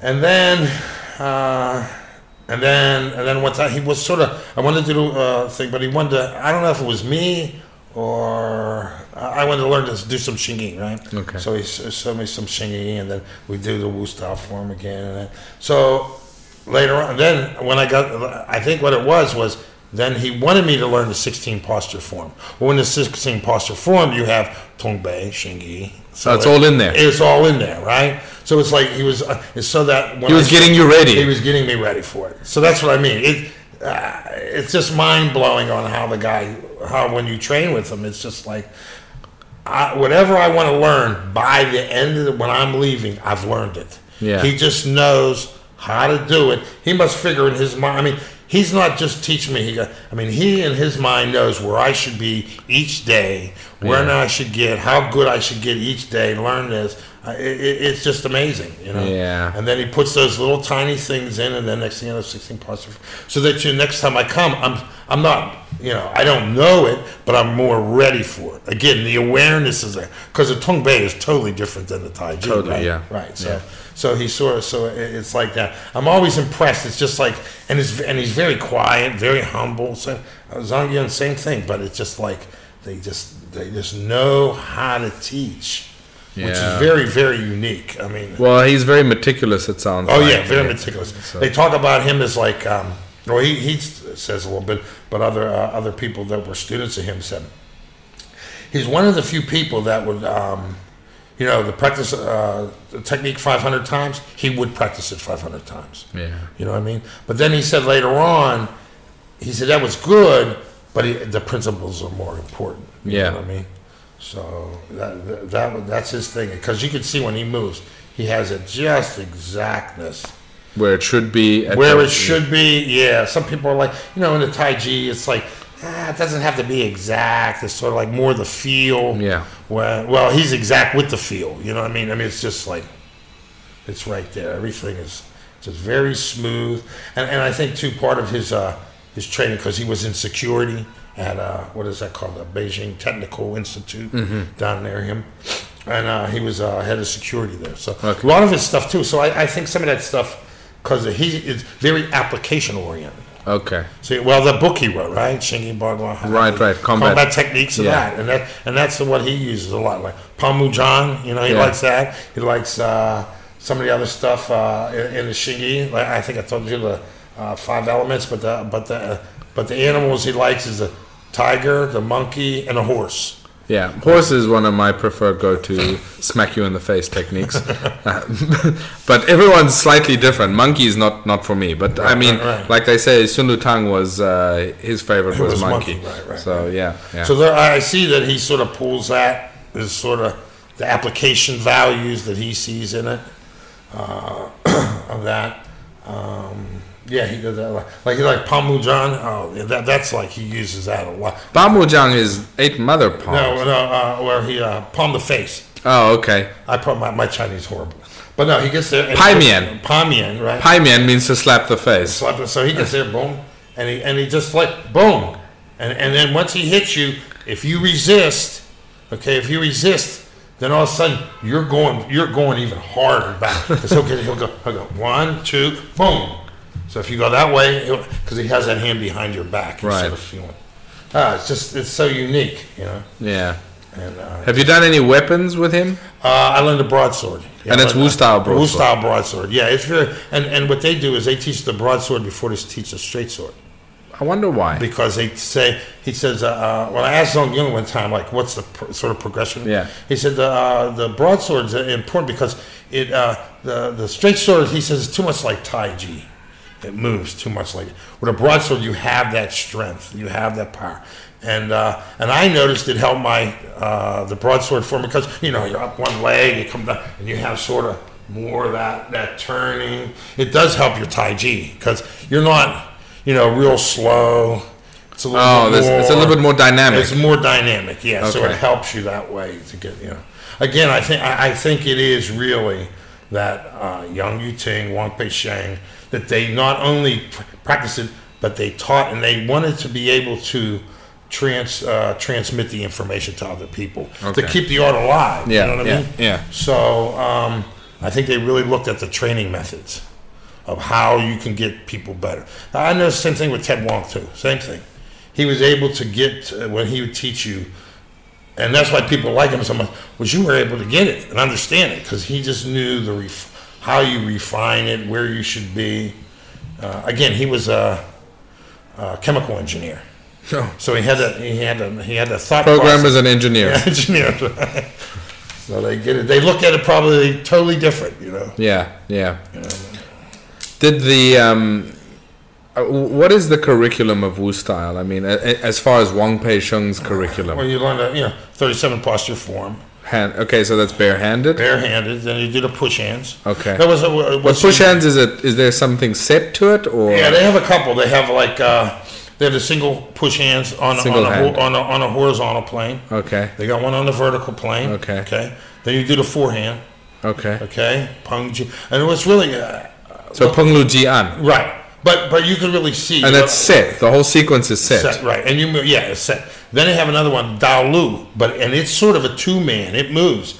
And then when I asked, uh, I don't see anybody practice that. And I asked that girl one time. I said, I said, "I don't I've see seen that in Chen style. Dalu.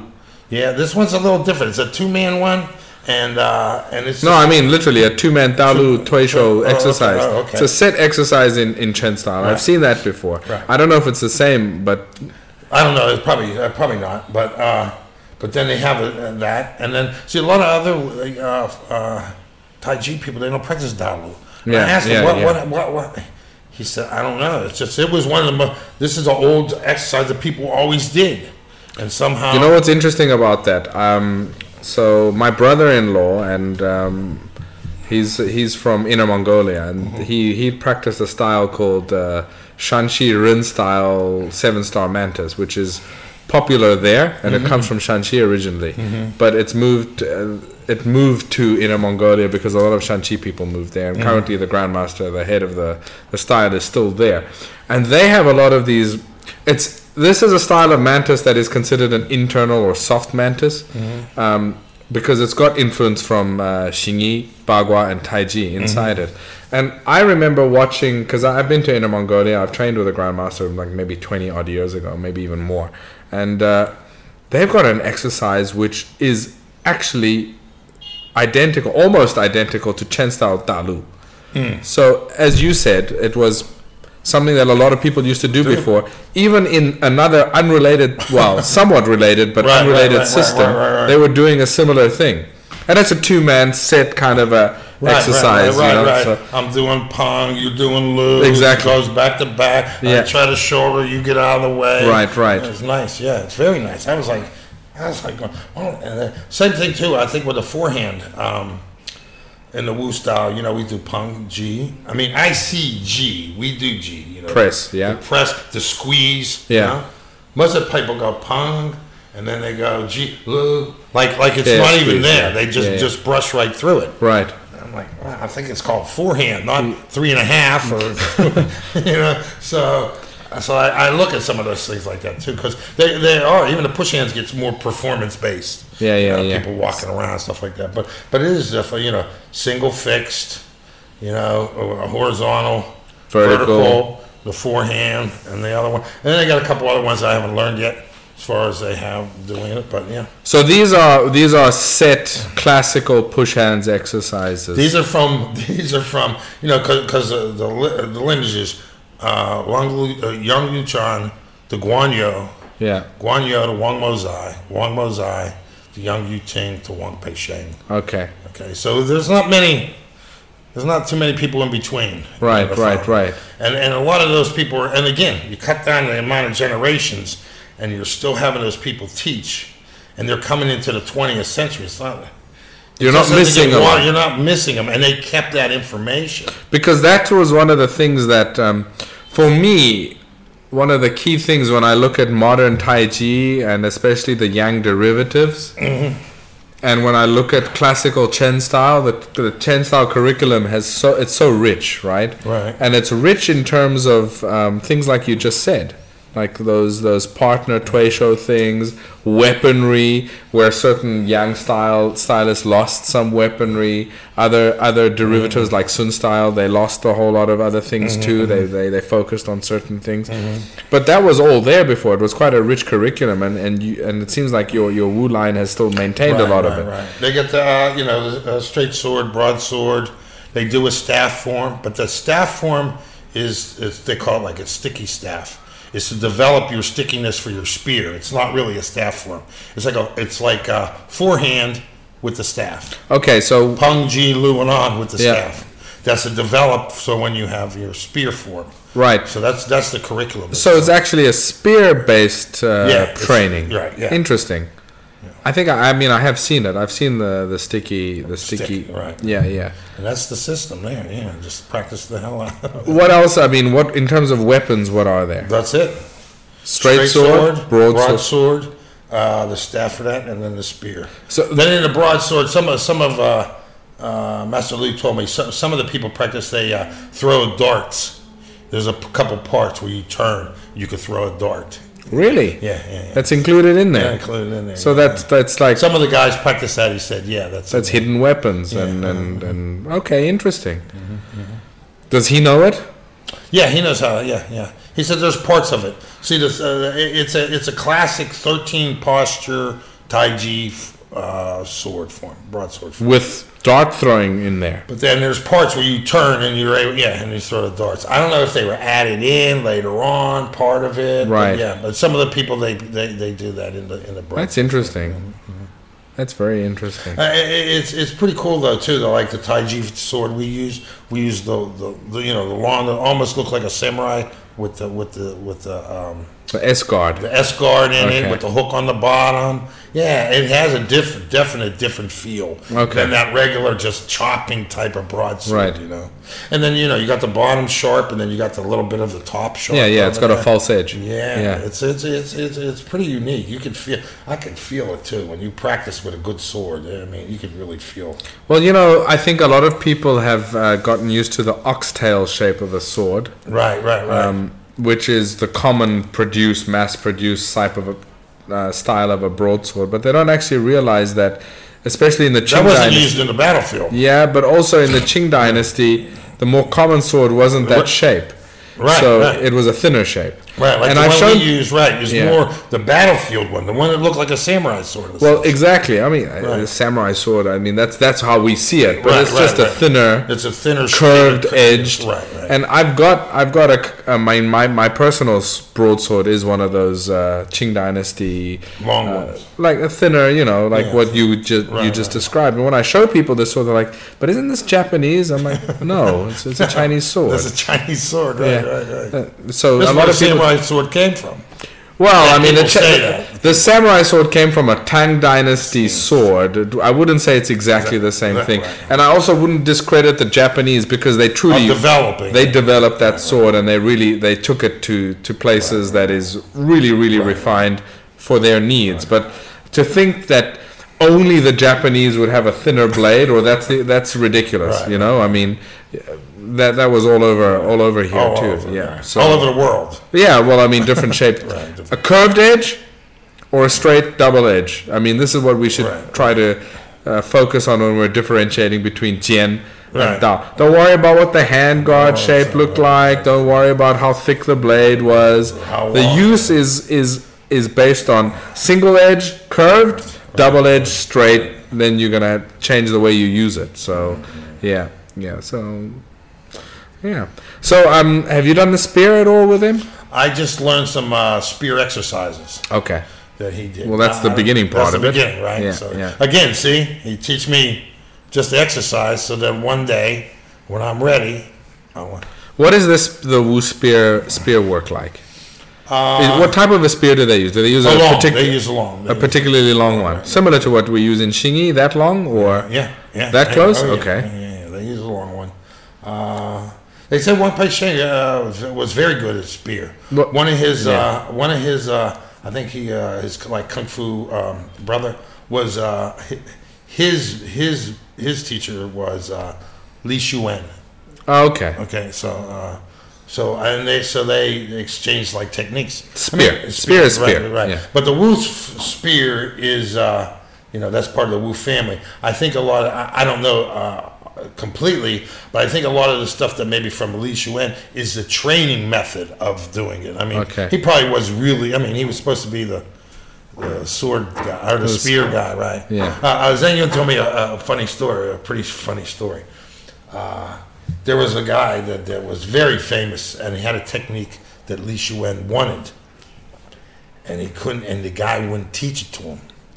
So he gets a big cart, and he direct uh, and he decorates it all up, right? And he brings it into the town where the spear master is.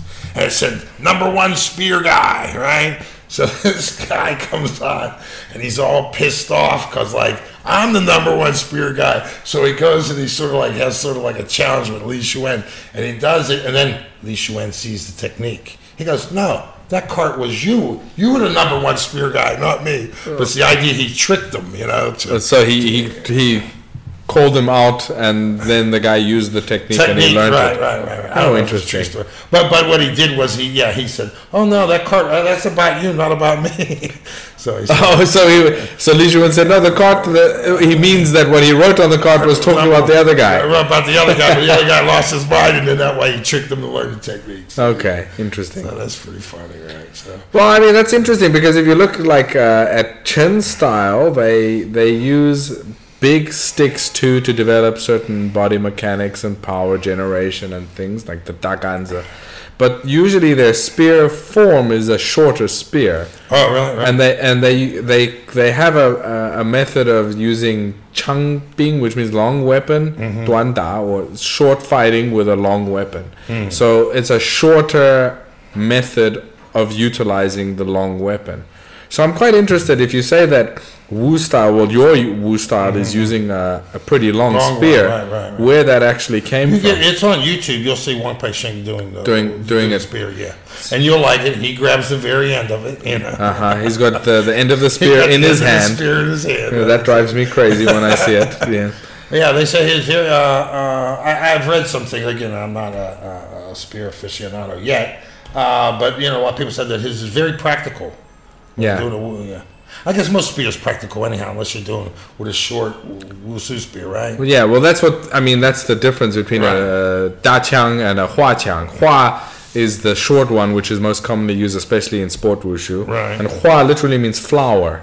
Mm, right. So So you can understand that it's mostly based on performance as Right, opposed to right, right, to the older methods. But yeah, yeah, about the spear end protruding from the the grip. I mean, Mm-hmm. I mean Wu Shu, the guy, the man Wu Shu who wrote that Ming Dynasty spear manual. He was quoted as saying, uh, "Liu Ba Shi Wai Hang." That means uh, anybody who has a spear protruding from their hand is an amateur.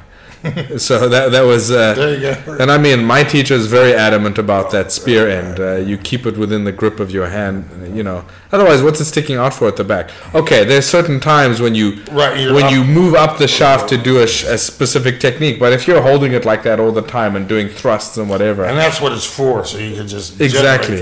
Well, I mean, it's it's worse than that. When you actually make contact with something, when you thrust into something, there's force pushing back. Right. And if the the end of the spear isn't within your grip, it's just gonna your hand's just gonna slide, up the Slide up the shaft. shaft, right. So, I mean, um, that that's basically our our uh, key point about it. But there's more to it than that. But uh, I, I'm looking forward to the, for the spear because again, it develops a certain you know body mechanics yes, to it. You know yes, what I mean? yes.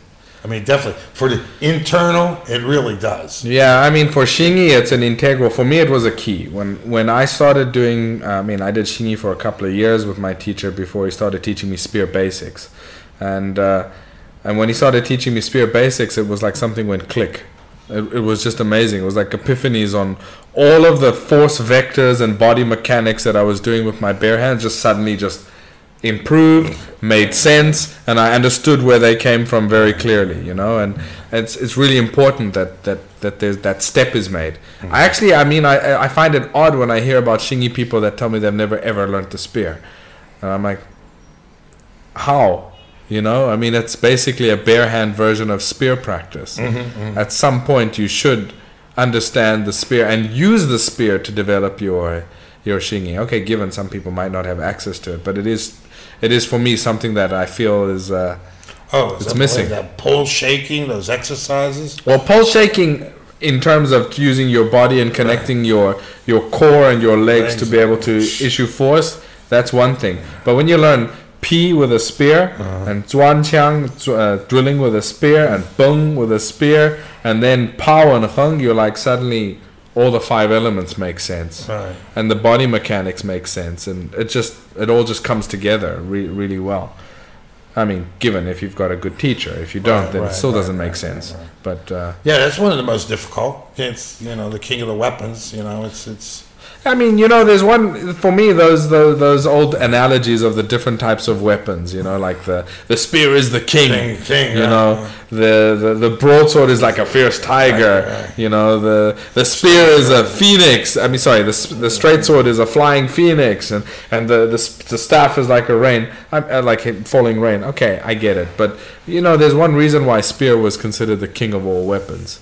Because you can kill people. Well, it's a thrusting weapon with a, a sharp pointy bit at the end. Straight thrusts are pretty hard to right. to uh, you know defend, deflect, Especially to see coming, especially a long and it because it's got longer length. I mean, I, that doesn't mean that a guy. This is this is the other interesting analogy. A guy who's really good with a with a broadsword against a guy who's not very good with a s- with a spear. The spear might try might try uh, well might or will level the playing field a little bit and give the broadsword guy a bit of an, an advantage. But if you've got two guys that are really skilled with their weapons and the one guy's got a long weapon, the other guy's got a short weapon, the long weapon will always have the advantage. Well, that's So- what our broadsword form. Our broadsword form is against the spear. Okay. That's what it's for. Very interesting. Because the idea is that a guy who has a spear is going to usually win. Yeah. So the way in which you got to do the broadsword, you got to be evasive with it. You got to make sure that you're, you know, you're a distance from it. Take advantage of certain things to it because the idea that you know, Yeah. and that yeah. that to, I, I was told that that is the classical method of how you learn. it. It's supposed to be because that's the hardest. Yeah. So if somebody didn't have a spear, right, and you had a broadsword, it'd be a lot easier, right? Yeah, like that's yeah. sort of like the hardest, right? So that's what our form is. uh, That's what the broadsword. It's quite interesting. I've been I've been doing. I mean, over years, I've been doing a lot of research of other countries' martial arts, and one of the interesting things for me is the old or Koryu Japanese systems, the old Japanese ryuha, the their Japanese. Uh, very classical systems, and they have a lot of partner work, a lot of partner. Work. A lot of their kata is actually set partner kata, mm-hmm. all right, and most of the systems focus on the sword, mm-hmm. but you'll see that they'll be using other weapons in it's included in their in their training. For example the naginata which is like a, a halberd kind of close Kinda to like a spear, yeah. well it's kind of like a, a dadao or a, a, a- yeah kind of a, but a thinner version with a thinner head. But the key of learning it is not to learn how to use the the naginata or learning how, it's learning how to use a sword against the naginata or learning a sword against another weapon. And that's really interesting. I mean, it's kind of like in what you've just said that uh, the broadsword is learned to or trained to learn how to use against uh, or fight against a spear. But yeah, it's quite it's quite interesting. So I think China. I mean, the spear is uh, one of the key battlefield weapons, and in Japan, maybe the the focus on a lot of these older systems was the The katana, or the, the because people were just walking around with them. Samurais were right, walking around with The them. samurais were. Yeah, yeah. So And it had sort of like a spiritual, religious thing too. With well, yeah. I mean that that would be that would come naturally from it. Yeah, I have two students actually uh, that uh, do the sword, and they go back and forth to Japan.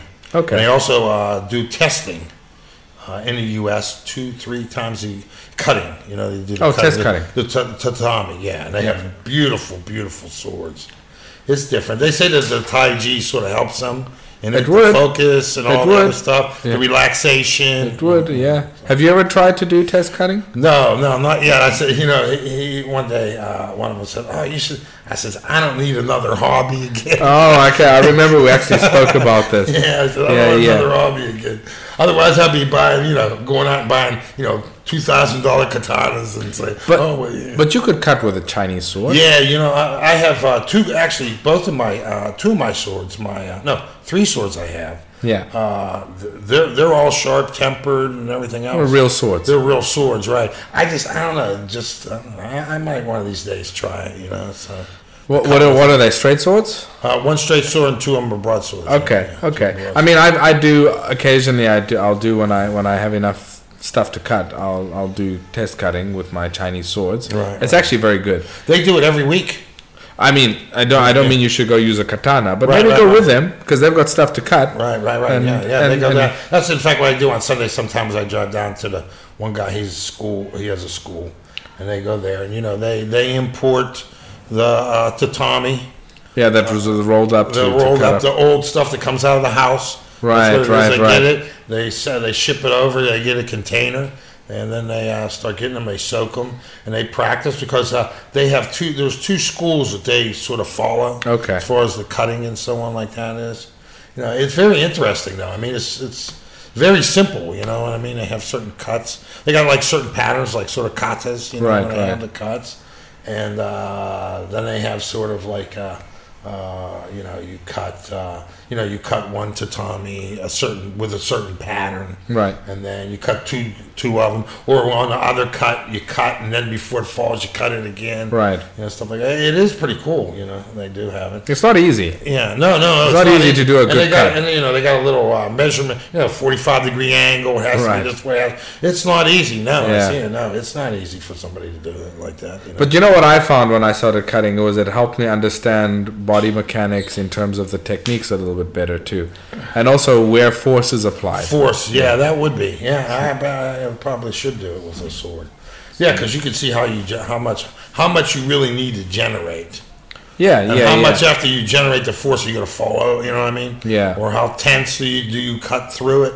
Yeah. probably. Even how you grip the handle makes a difference. So it's a good thing. Um, I don't know. Not not everybody has the opportunity to do it, but if you do, I suggest Right, it. And you don't have to use tatamis.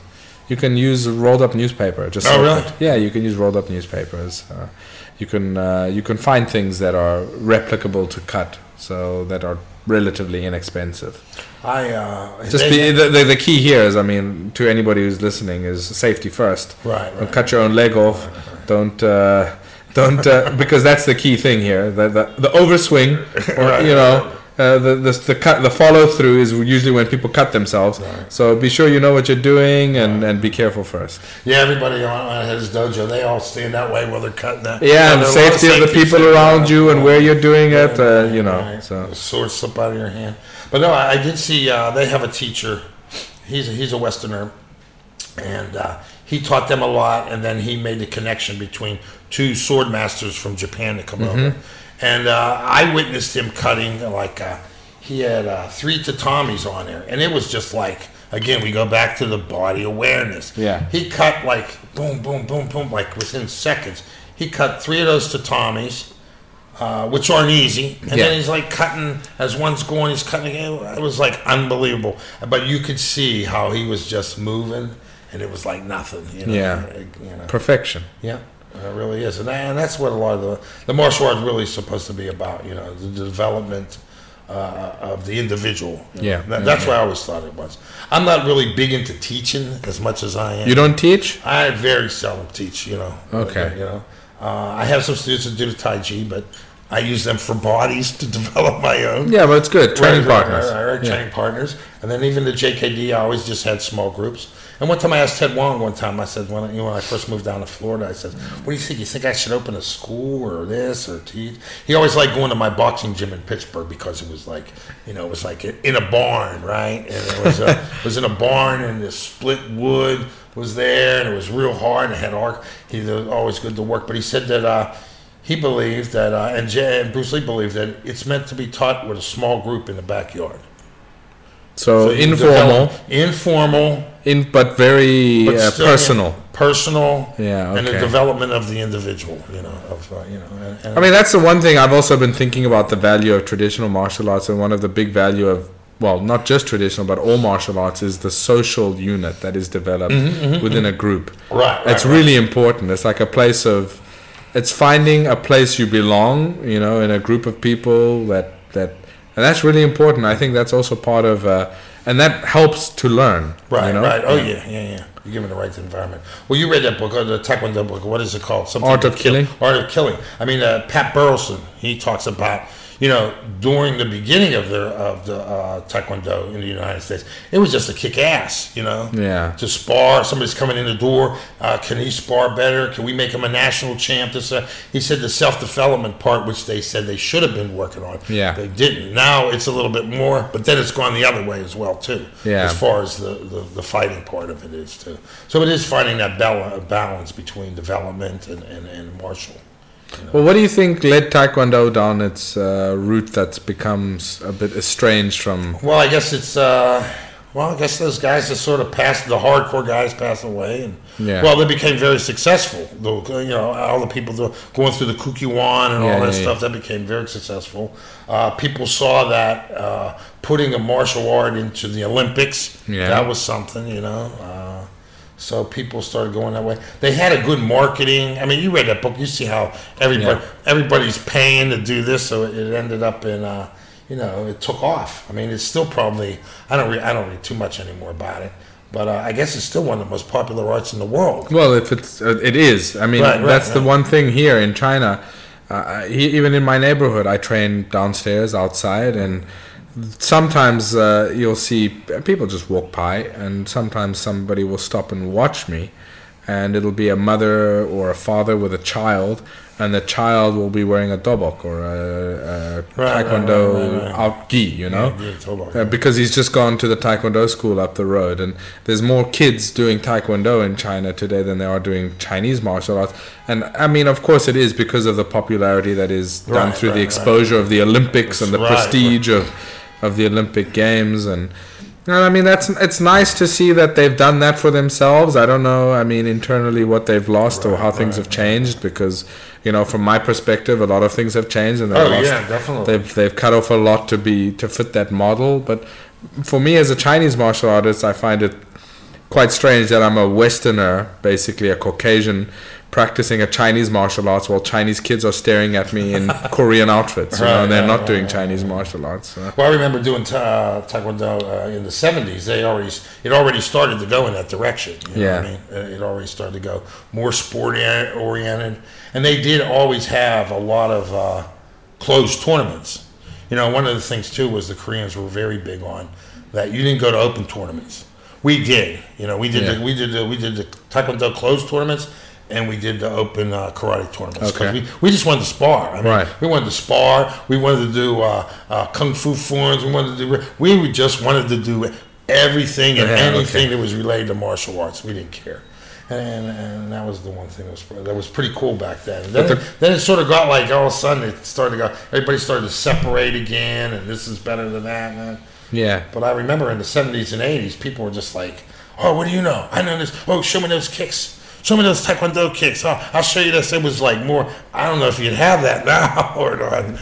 but you were saying the koreans were not open to going to open tournaments No, it was mostly closed tournaments. so only within only one Korean tournaments. They're pretty good though because what they did was they were, you know, they had their own little group, right? And they had these masters come. So the demonstrations were fantastic, you know, but it was all small and. But, but it did have something to it too because a lot of times when you got to be a black belt, right? Yeah. And after that tournament, all the masters, then you got to eat something, eat with the masters. that's what I'm talking about, the social food. thing. Right. That was very cool back then. That That's was- a social thing, and I mean we get it still here somewhat in the traditional communities, Yeah, yeah, yeah. like the Chinese traditional communities. When we have a get together with my Bagua family, for example, Mm-hmm, and then after, like for example, tomb sweeping, right, right, right, right. we'll go, we'll all meet at the tomb of Li Ziming and Dong Haichuan. They'll do the whole thing, and then we'll go to a restaurant, and everyone will get completely shit faced, but completely shit faced. And reckon it, it, it's it used to be something that I found strange like just how it was the same formula every year. But over the years, I've come to appreciate it a lot because you've got the old timers, right, right, right. and they're getting shit faced, Right. and they're repeating the same story that I've heard every single year about the past, about some incident or some issue, and they're repeating it, and everyone is pretending like it's the first time they've heard it,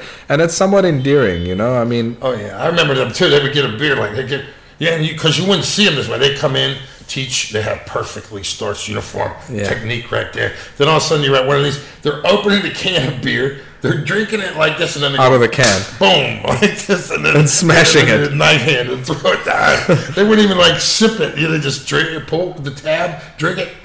boom, boom. Uh, yeah, I mean it's it's it's part of the culture, and that's what people people need to understand, and it's uh, part of the, you know, I mean we've got this word. I I, I mean I've spoken about it before. It's like shifu.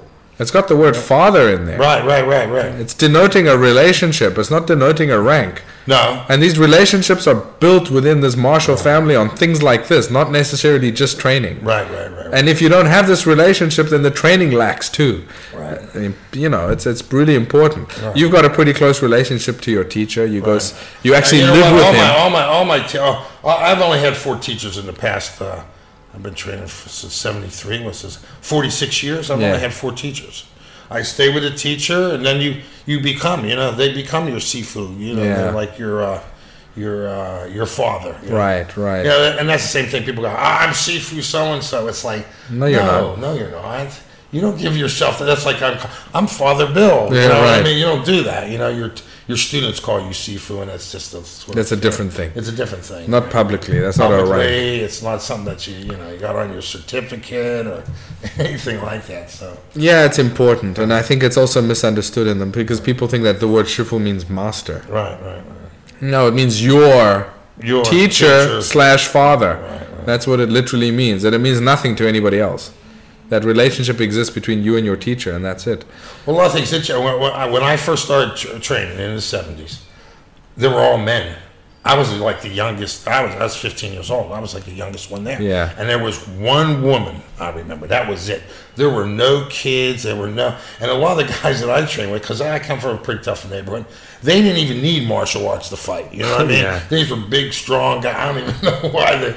Well, they liked my teacher. They were all usually friends with my one teacher there, but it was just like a different. Then you could see during the '80s, it just started to shift. Then, then more and more kids, and then you know. So now, a lot of these places are just like uh, they teach 45 minutes. They pick them up in a van from school. They have them do some stuff. I, guess that's a good thing. I can't. I can't say it's all bad, but uh, sometimes certain things are still lost, and it becomes more like a babysitting service than. But that's what that's the thing though, and I, I've got a lot of. I mean, I'm in the industry. I was in the industry in terms of the formal martial arts uh, federation industry. So I, I mean, I meet a lot of people, and a lot of them, like in the states especially, they were telling me that that's the only way they can survive. That's the only way. They, they don't survive off the the amount of adults. They barely have that many adults. They have to do these after school. After like these kids classes, that's the bulk that that pays the rent Right. and keeps the water and the lights on, and uh, whatever they get extra, where they really want to focus on passing on whatever art they're passing to the adults or to the more serious people, that's a minority. And if they had to focus on that, Right. they wouldn't make it. It's Well, a you know- sad reality. Right. Like, like I tell people, like in the 70s, I mean, we, we had a few um, health clubs, very few. Most of it was in the YMCA, right? Yeah.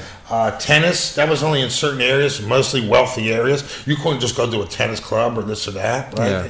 And uh, it's just more competition now of people's leisure time. They could do so much more Yeah. back then, and it's sort of uh, it's sort of changed now. So, uh, you know, when I talk to people, and even uh, when I was uh, in the '70s and '80s, when I was running a school, you need I don't know if it's the same now. You need a minimum of hundred students just to keep the doors open. Because you know, over the course of time, I, I remember every once in a while, you know, we uh, I go, I look to see if there's a place to rent. Right, rent has gone up so high now. Yeah, that, that's you the know, issue. Rent, all your overhead costs are so high. You got to have insurance. You got to have That's it. It's rent, insurance, rent, and those things. insurance, and you want to eat. You know, you don't Yeah. want to break even. Yeah. Uh, so, um, so, so you know, you need hundred students at least, and then they're starting now. People start to test like, and it's everywhere. It's not just the Taekwondo people. You know, uh, tw- you know, uh, every two months. Yeah, some you know, belt grading. This, this, this, Yeah. this. Yeah, and uh, you're getting them from the school, and they're doing this, and you know, it's all that. But I, I, it is good in a certain sense. I mean, it does if it's taught. It's still, I know a few people that teach uh, Taekwondo pretty, pretty still very structured. The kids love it, the, and a lot of them. He's had. I think he, he's a little bit younger than me, but he's been teaching for a long time in a school environment, and he has students that are probably, are probably in their fifties. I mean, Okay. he's had him that long. I mean, That long. he has a good. Yeah, there's Yeah. there's some of those out, out there that he still had. They're still coming back and training and stuff like that. But he's probably taught I don't know how many thousands to get there too. Okay, that's good. You know, but no, he does very well. He, he's a his name's Phil Amaris. He was a student of Hyo Cho. You know him, and uh, so actually, I think he just tested for his ninth dan. But yeah, he's he, he has excellent ki- uh, children's programs still. So there's still those people out there that are that have been teaching it for a long time. That still. You know, What, what about in your neighborhood, in Florida? in Florida's like a different. That's like a whole different world down here. I've never. I, I've googled Florida man. I've never. I've never googled Florida man plus kung fu. I, would like to see what that turns up. Most of the, in, in Florida, you have a lot of uh, well, you got a lot of Brazilian jiu jitsu. Well, that's everywhere Brazil- now. You got a lot of Brazilians out there too. Oh, okay. Oh yeah, yeah, just just uh, you know South American, you know. Right. So Miami has a, a Miami, Fort Lauderdale. There's big Brazilian populations. Okay. So you got that. Uh, And that's popular. And That's thriving. popular. That's popular. That's popular from a combination of it being popular and there's a lot of Brazilians. Okay. So uh, yeah, they got top team there. They got some pretty good Right. people there. Uh, Chinese martial arts, not too much. A lot of Tai Chi. That's uh, Paul Lam stuff. You know. The, Okay, yeah, that, yeah, that, yeah. The, the, the guy have a He's from Australia. yeah, he's from Australia, but he put that uh, program together with Right. uh, Tai Chi for diabetes, Right, Tai Chi right. for this, Tai Chi for that. You have that. You still got some old karate schools, Taekwondo schools. But Chinese martial arts. Chinese martial arts, not too much. Uh, I can't So I mean, you, you, you do have a somewhat uh, entity, a for a school entity, and Yeah, oh yeah. Every yeah, every every place you go to, you'll see the schools that are. Uh, it's getting to the point now though where you have the big schools, and then anybody that's teaching small, they're teaching at a dance school or something. They're, They're share renting. Yeah, yeah, exactly. Yeah, Now my one student, he's been in the play. I think where has he been there? Twenty five years. He has a school. He does Okinawan martial arts. Okay. He's been there about twenty five years in the same place. We have a couple where and he can I make it work. no, it I mean, I think what it does, he just breaks even just enough. He know? sells crack on the side. He sells jewelry on the side, actually. So yeah, again, it becomes you know, it's it's a, it's a, it becomes a hobby, and you know, you uh, you get to the point to it's a place to train, and again, it's socialization. You know. Yeah. And and then he's brought in people. Uh, they're starting to do a little bit of the stick stuff, so they got a Filipino guy. I think that's the that seems to be the model that everybody follows. You open up a fitness gym with an open area. You've got a bunch of people that are coming there to do like gym workouts, and then you've got a few different classes that you offer. Kali or Eskrima, something like that. You've got a boxing teacher, and you've got a BJJ coach, or you've got an MMA coach as well. And that seems to be the model that most people are following, and that's con- like that's like that seems to be copy and pasted uh, Mm-hmm, across. But you know, it's it's sad to see so many formal China, well, martial arts formal schools just disappearing. Right. Unless well, we got that Chan Pui. He does a. Uh, Wah Lum. That, yeah, uh, Wah Lum. He has a Wah Lum temple in Still Orlando. going- still going? Yeah, still there. I drove past there, and he got a couple. He has one other. Uh, he has a, a student. I think he's a Chinese student. He's uh, he's about I don't know, maybe about twenty miles north of me. He has a school going there. Uh, but I, I, stay pretty much to myself. Yeah. The JKD sort of in a small group. He started, you know, I haven't taught at a school or had a school for like many many years. you Yeah. know, Okay. so- Taiji, you're not looking at. Uh, I mean, apart from your for your training, some students for training partners, No, you're doing it for yourself. Yeah, just yeah. Okay. I've been doing it that. I think around 1986, I sort of burn out on the whole. I'm, I'm, I'm starting to get kids and this and that, and I said, "Whoa," you know. I mean, it is a lot of hard work, though. Yeah, to yeah, teach yeah. full time, you know. Yeah. That you're teaching all the time, and it's just like, hey, you know, you think, wow, I'm going to be teaching all the time, and be working out all the time, you know. You're not Then it gets to the point that where you're teaching more and doing more administrative stuff, and, and then your training starts, and I say, eh. so I sort of push back. You forget why you did martial arts in the first place. Right, right. So now it's easy. I don't belong to any organizations. I don't, you know, I Yeah. don't have to deal with any of that type of stuff. So I just do it for me, right? Especially, you know. It's actually interesting to watch how, while so many martial arts systems are struggling, Brazilian Jiu Jitsu is actually taking off. And because everybody can practice it too. Again, I'm not saying it's like Taekwondo, but I mean, you got everybody. yeah, kids, male, Kids, female, male, female, old people, female, everybody. People that want to compete, people that don't want to compete. Eight, exactly. You know, no gi. You know, But you could say that for almost any martial martial art. But they're probably the most successful. Yeah, I mean, I'm, I'm, they've got a good thing going for themselves. And one, that they've proven their effectiveness. Right. Well, that's it. So I think that's one thing. Uh, two, it's structured. very structured. Yeah. That's the thing. I think I think that's the thing that that really uh, when you have someone new that comes into there, and if it's not structured, and you're doing a little bit of this and a little bit of that, people just fall away. But when it's structured, they can see. Well, if I go, you know, rung of a ladder, if I Yeah, can, yeah, yeah. I can get it. I see. It. I mean, they feel they can do it. You know what I mean? And uh, instead of like you know this hit or miss, and a lot of people did that before. you Yeah, know, yeah. You know, and then they and then they go, oh, I can't do it. You know, where they, where they say, yeah, the jiu-jitsu. I mean, it, it, it's it's done everything. You know, it has it's proved its effectiveness. Yeah. It's very good training. You know. Uh, I don't know, In terms of physical exercise, it's a physical quite a good physical workout. Right. Um, Well, that's the thing. When I have a, uh, one of my uh, my son, when I started him training, uh, I put him in wrestling. I Put him in wrestling first, and then uh, I had him at the boxing gym. But I had a boxing coach. te- I didn't. It's like you can't teach your, teach your kid how to drive, right? Yeah. So I sort of had him do that, and then uh, so uh, I taught him a little bit. But yeah, he. Uh, but f- from having that, the the wrestling and the uh, boxing and some of the other stuff, he's very natural that way. He, you know, he Yeah. was never structured. I, didn't- I didn't have him structured too. Much. I mean, I started my first martial arts was judo when Mm-hmm, I was five or six years old, and I did that for about two or three years. And I still recommend for that age Some type of grappling art. some type of little bit more physical, a little bit more wrestling slash grappling, Right. kind of less less theoretical, less too much detail, you know, more feeling, Right, right, and more right, right, more right, physical, right, and, and and let them figure it out.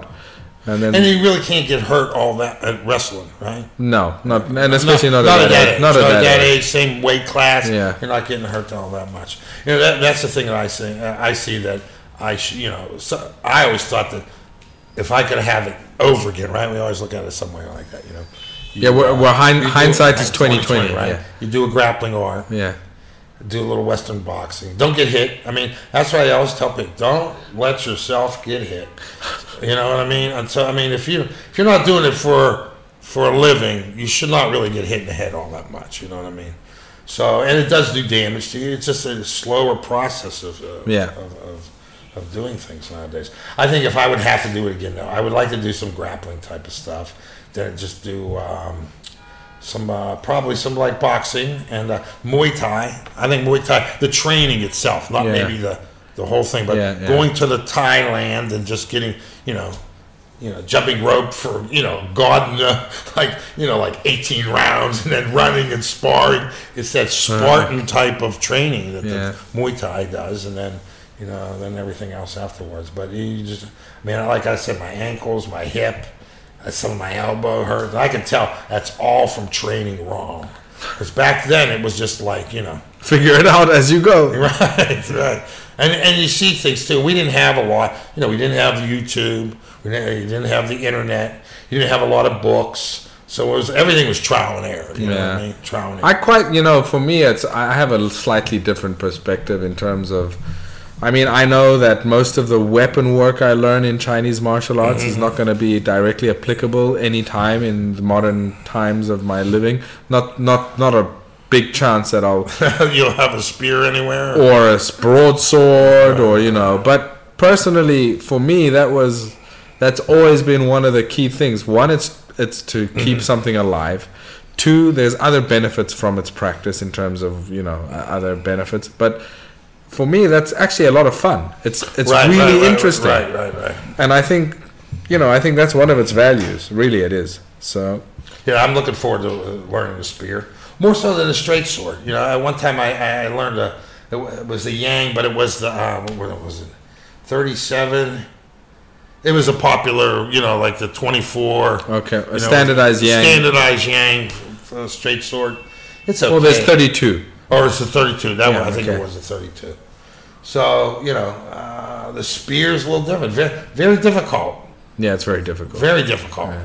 I mean, I'm you know, it is. And it's a it's a physical workout. It- if you're using a decent sized Right, right, and decent width spear, Right, right, right. it's a workout. Yeah, so yeah, yeah, it's definitely a workout. a traditional spear, you know. So yeah. Yeah, so that's yeah, that's that, that, that that's good. And again, it's a full body. I mean, you Yeah, feel it, it's got to be whole body, otherwise your arms can't Right, handle it. And that, and that's a good thing. And again, like he says, you know, it's keeping it's keeping a tradition alive. You know. Yeah. What are you looking to learn this time? I mean, you've arrived yesterday. Uh, let's see what I learn. I, I just go.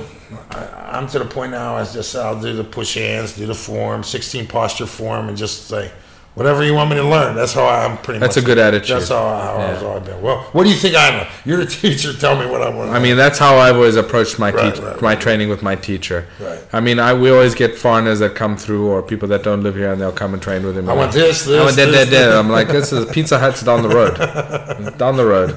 Here, you'll learn whatever he wants to teach you. That's what. But my teacher is slightly, you know, accommodating to to understand. Okay, Right, right, you know, right, right. if they're ready or Right. even close to ready, maybe he'll he'll he'll accommodate their.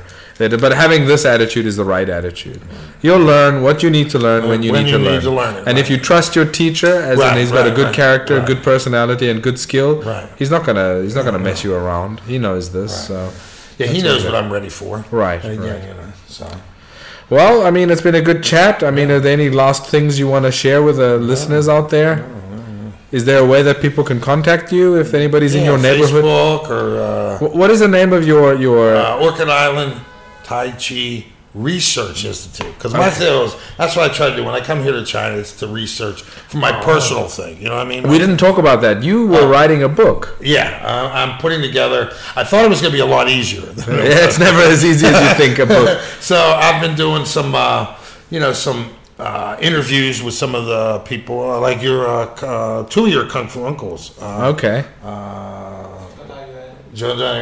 Wang Tong, Wang Tong and Zhao Dayuan. You interviewed them. We to- and uh, Kang Gewu, Okay, Kang Gewu. Yeah. who was phen- uh, very, very nice. Oh, they all were. They all were. Kanga Yeah. Wu was very good.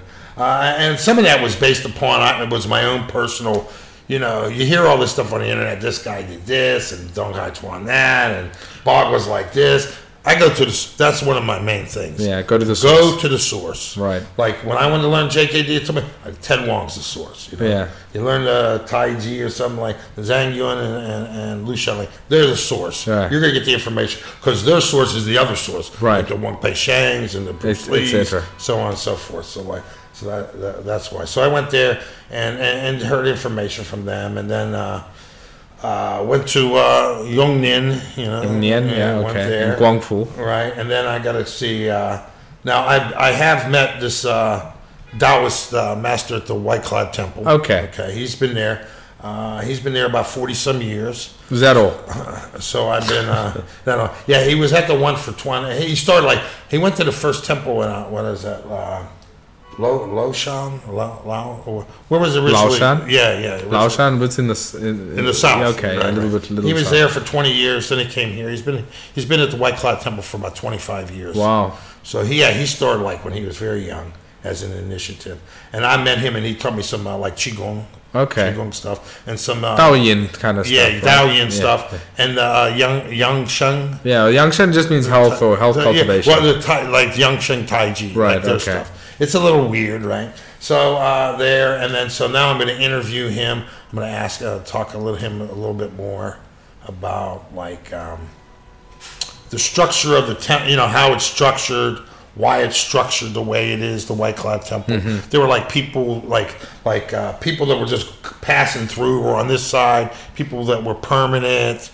And sort of like a day in the life of a Taoist monk, what he does. Okay. You know, I'm trying to demystify a lot of right. this stuff. Get you know. down to the, the reality of what it is. reality of these guys aren't all doing kung fu and secret stuff, And flying. flying and Yeah. stuff like that. They have a lot of work to do. I think, and he told me about some of his stuff. Like he has some specialties. Like he could, he did like martial arts, one of his, uh, and chanting. right? Okay. And then he has another, uh, uh, like a Taoist brother that's very good at calligraphy. So they sort of teach each other, you know. Okay, And it's and it's sort of funny how how he thinks, like you know, because we're martial arts people and we're always thinking about martial arts. His is like, well, that's only part of it. Mine is to become one with the Tao. He, it's like it's important, but these other things are important too. Like they have a very well balanced way. So Well, that sounds him. good. Yeah, interview him, a couple other people. But Who, like who are you still looking to interview? Do you have? Do you have? Yeah, I have him. There's another guy. Uh, there's another uh, um, Emei Qigong guy. Okay. I'm looking at it. He's in Beijing. And that's the other thing, too. It's almost like it's the Beijing group for some reason, you know? It's uh, has that. Uh, there'll probably be some other people that I, I'd like to look at, but. Um, What, what was memorable from your interviews with uh, Kango? I mean, you don't have to give too many details. Oh, oh, keep he, it uh, the book. uh, just, just, just his understanding. Some of the, some of the stuff that he, uh, he talked about. Uh, only someone who really re- researched it and went could know some of those things you know, that he that he knew, and uh, just uh, it, was, it was unbelievable. I mean, he was talking about like you know he's talking about Dong Hai Chuan like coming across a corner, like coming around the corner, you know, with with the, with the tea and stuff. It's like sort of how like the the changes came along and Ah. stuff like that. He has some of that, and then uh, you know he he, he uh, says that he's the founder of it. No, for sure. this- He's always this- said that through his research. This and this, right? right yeah, right. yeah. And he, he makes the most sound argument. right, right, exactly. And it's not based on pulling something out of his ass. It's pulling. Right. It's like looking at everything he could possibly look at, Right. and that's his conclusion, and he can say why. And uh, yeah, I mean, for me, he's always been. I mean, he's a close friend of my teachers too. Right, right. He spent a lot of time with my family when he's researching uh, Right, Bagua. So What they ended up in getting Dong Hai Chuan's uh, uh, coffin and opening it up and getting his tomb getting and his- measuring stuff. measuring stuff. measuring bones. I mean, the thing had been robbed already, but Right, the right. bones were there. Right, so right, yeah, yeah, Yeah, I got to see the original, uh, uh, the site where his, uh, The- his yeah, yeah, burial. yeah. It's a, toma- a tomato plantation. It was Oh, it was at that time. Yeah, at that time. And Yeah. I guess yeah. So I got to see that. So that was. I thought it was corn at first, but I remember it was tomatoes. So different vegetable. Yeah. So one of the things. See, the tomato's round, so it kind of fits with the so- circle oh, work. the circle right so that was good. And then uh, who- else we interviewed? We interviewed. Um, oh, what's that guy's name? Wang Deming. Ah, okay, yes. He had a nice uh, school. Sun Jun student. Right, Sun yeah. Jun. But he's very much focused on sport wushu, entertainment, and he did, of course. Sun He does the traditional Yeah, stuff too. yeah. Yeah. yeah, yeah, I think yeah, he had some. He had some pretty unique training devices. He had a, a big, solid stone ball Okay. that he had on a table. And then Just rolling it around? Yeah, he'd use you know he'd be doing the yang, you know, just pushing it. Ah, the Tai okay. Chi, yeah. Tai Chi. Okay. Had a real nice school. He had a real. Uh, I've been to his school. Oh, you have that, and then they got an auditorium in the back. Yeah, yeah. It's like, oh my god. Yeah, you know, yeah. He teaches a lot of kids. Right, uh, but it's the only way Right, now. Right, right, right, right. He the only way, He teaches so- a lot of kids. He was very nice. Everybody seemed to be very nice. Very nice. Wang Tong, Wong Tong, yeah, he's very nice. yeah, he Yeah, you know what's a lot. funny? Well, you know what's funny? I was telling, I was telling, all these masters smoke, right? So I was going like this, Single palm change. All right, exactly. Splitting. That's the one thing. You know, like I was saying, when we have tomb tomb tomb tomb sweeping festival, then we go to the restaurant. It's like I'm I'm I'm breathing like secondhand smoke of 20 packs of cigarettes in one day. You think about all these people, they're these these enlightened masters of these so-called health practices, and we're getting shit-faced and smoking. They're all smoking cigarettes like chain smoking. Oh it's, man, it was, yeah. it was so funny yeah, yeah, yeah, yeah. That, by the way, the person who's speaking in the Right. background is uh, Neil, Neil. He's uh, he's he's my also little kung fu brother. He's yeah, he's Bill's kung fu brother here. He's also somewhat he's trained with my master too a little Right, bit. right, right. So we're all kind of related, and uh, yeah. So yes, hi, hi Choya. Yeah, he's asking if my teacher Di still smokes cigarettes. Uh, very seldom, maybe three or four a day at most. So yeah, which is good. He, that's enough. You know, no, I guess more. that was the thing to do, right? yeah, yeah. It's a social thing. That's Right, when right, and for that generation, it was a social thing. So, well, what what about the the prospects of finishing this book? Uh, it always m- morphs a little bit. You know what I mean? Yeah. Uh, there was somebody that I think that I read about, uh, John Blofeld, Okay. that he wrote. He was uh, he was in China in 1930s. And Oh, okay, I know. he was English. He came here in the 1930s. Can't recall his name, He but I yeah, remember. he, he wrote. uh, He, he became a pretty high level Buddhist. Lived in Thailand, but he was here in the 30s. He left, during the Japanese sort of during the Japanese occupation. Then he came back in the 40s again. Then he left in 1949. But he writes about like it's sort of like the romantic things about you know China here, uh, and he has some pretty good books on. Uh, okay. You know, he, he went and visited Taoist, and he went and, and, and that's sort of the things that I, I, I, do too when I come back to Beijing. I sort of read through his books and see these see if these areas still exist. Okay. You know what I mean? See if these temples are still still around, there. They're still there. Or, you know, like today, what temple did I go? Gongji, Gongji Guan, the temple I went to. No, the other one near my uh, near my hotel today. Oh, I was a monster. Yeah, yeah, yeah. Ah, okay. Yeah, yeah. So like, uh, uh, was that in one of his books? Huh? No, I just uh, it's, uh, he does outline a bunch of uh, things, there. but he went in like Sichuan province, Oh. Yeah. and he was here doing like you know smoked opium, did this, Okay. all the all the little pleasurable things that you did in Beijing back then.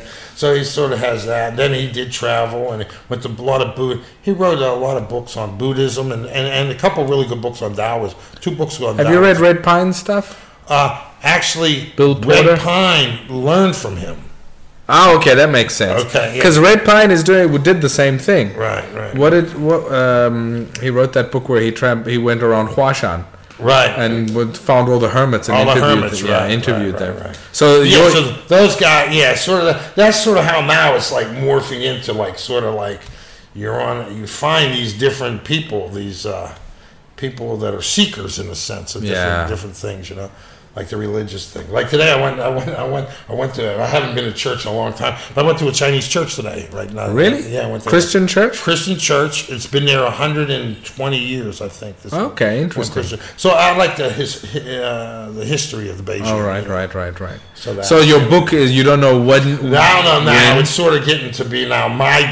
First, it was going to be like more or less interview this guy. This is the truth, you know. This is the bad bog. Blah, blah, blah. Now it's sort of like my adventure, you know. Okay, well that's also good. right, right, right. I mean that's like Bill Porter. right, right, right. right. Uh, Red Pine, same Right, guy. right. And I really enjoy. I've got all of his books basically. I've even got his translation of sutras, which are phenomenal. Mm-hmm, so yeah, yeah, very good stuff. And that's the thing too. I think in the martial arts, you start to go that you just start to go that direction. More of a I don't want to say spiritual, but more of a of a of a, of a personal. Well, it is. Martial arts is a Martial- personal journey. Personal journey. Yeah, that's good. That's good. Well, I'm looking forward to it whenever you release it. So, okay. Well, it's been really good talking to you, Okay, and good uh, good luck with your with your training. Yeah. And uh, well, you know, we'll be in touch anyway. All right. All right.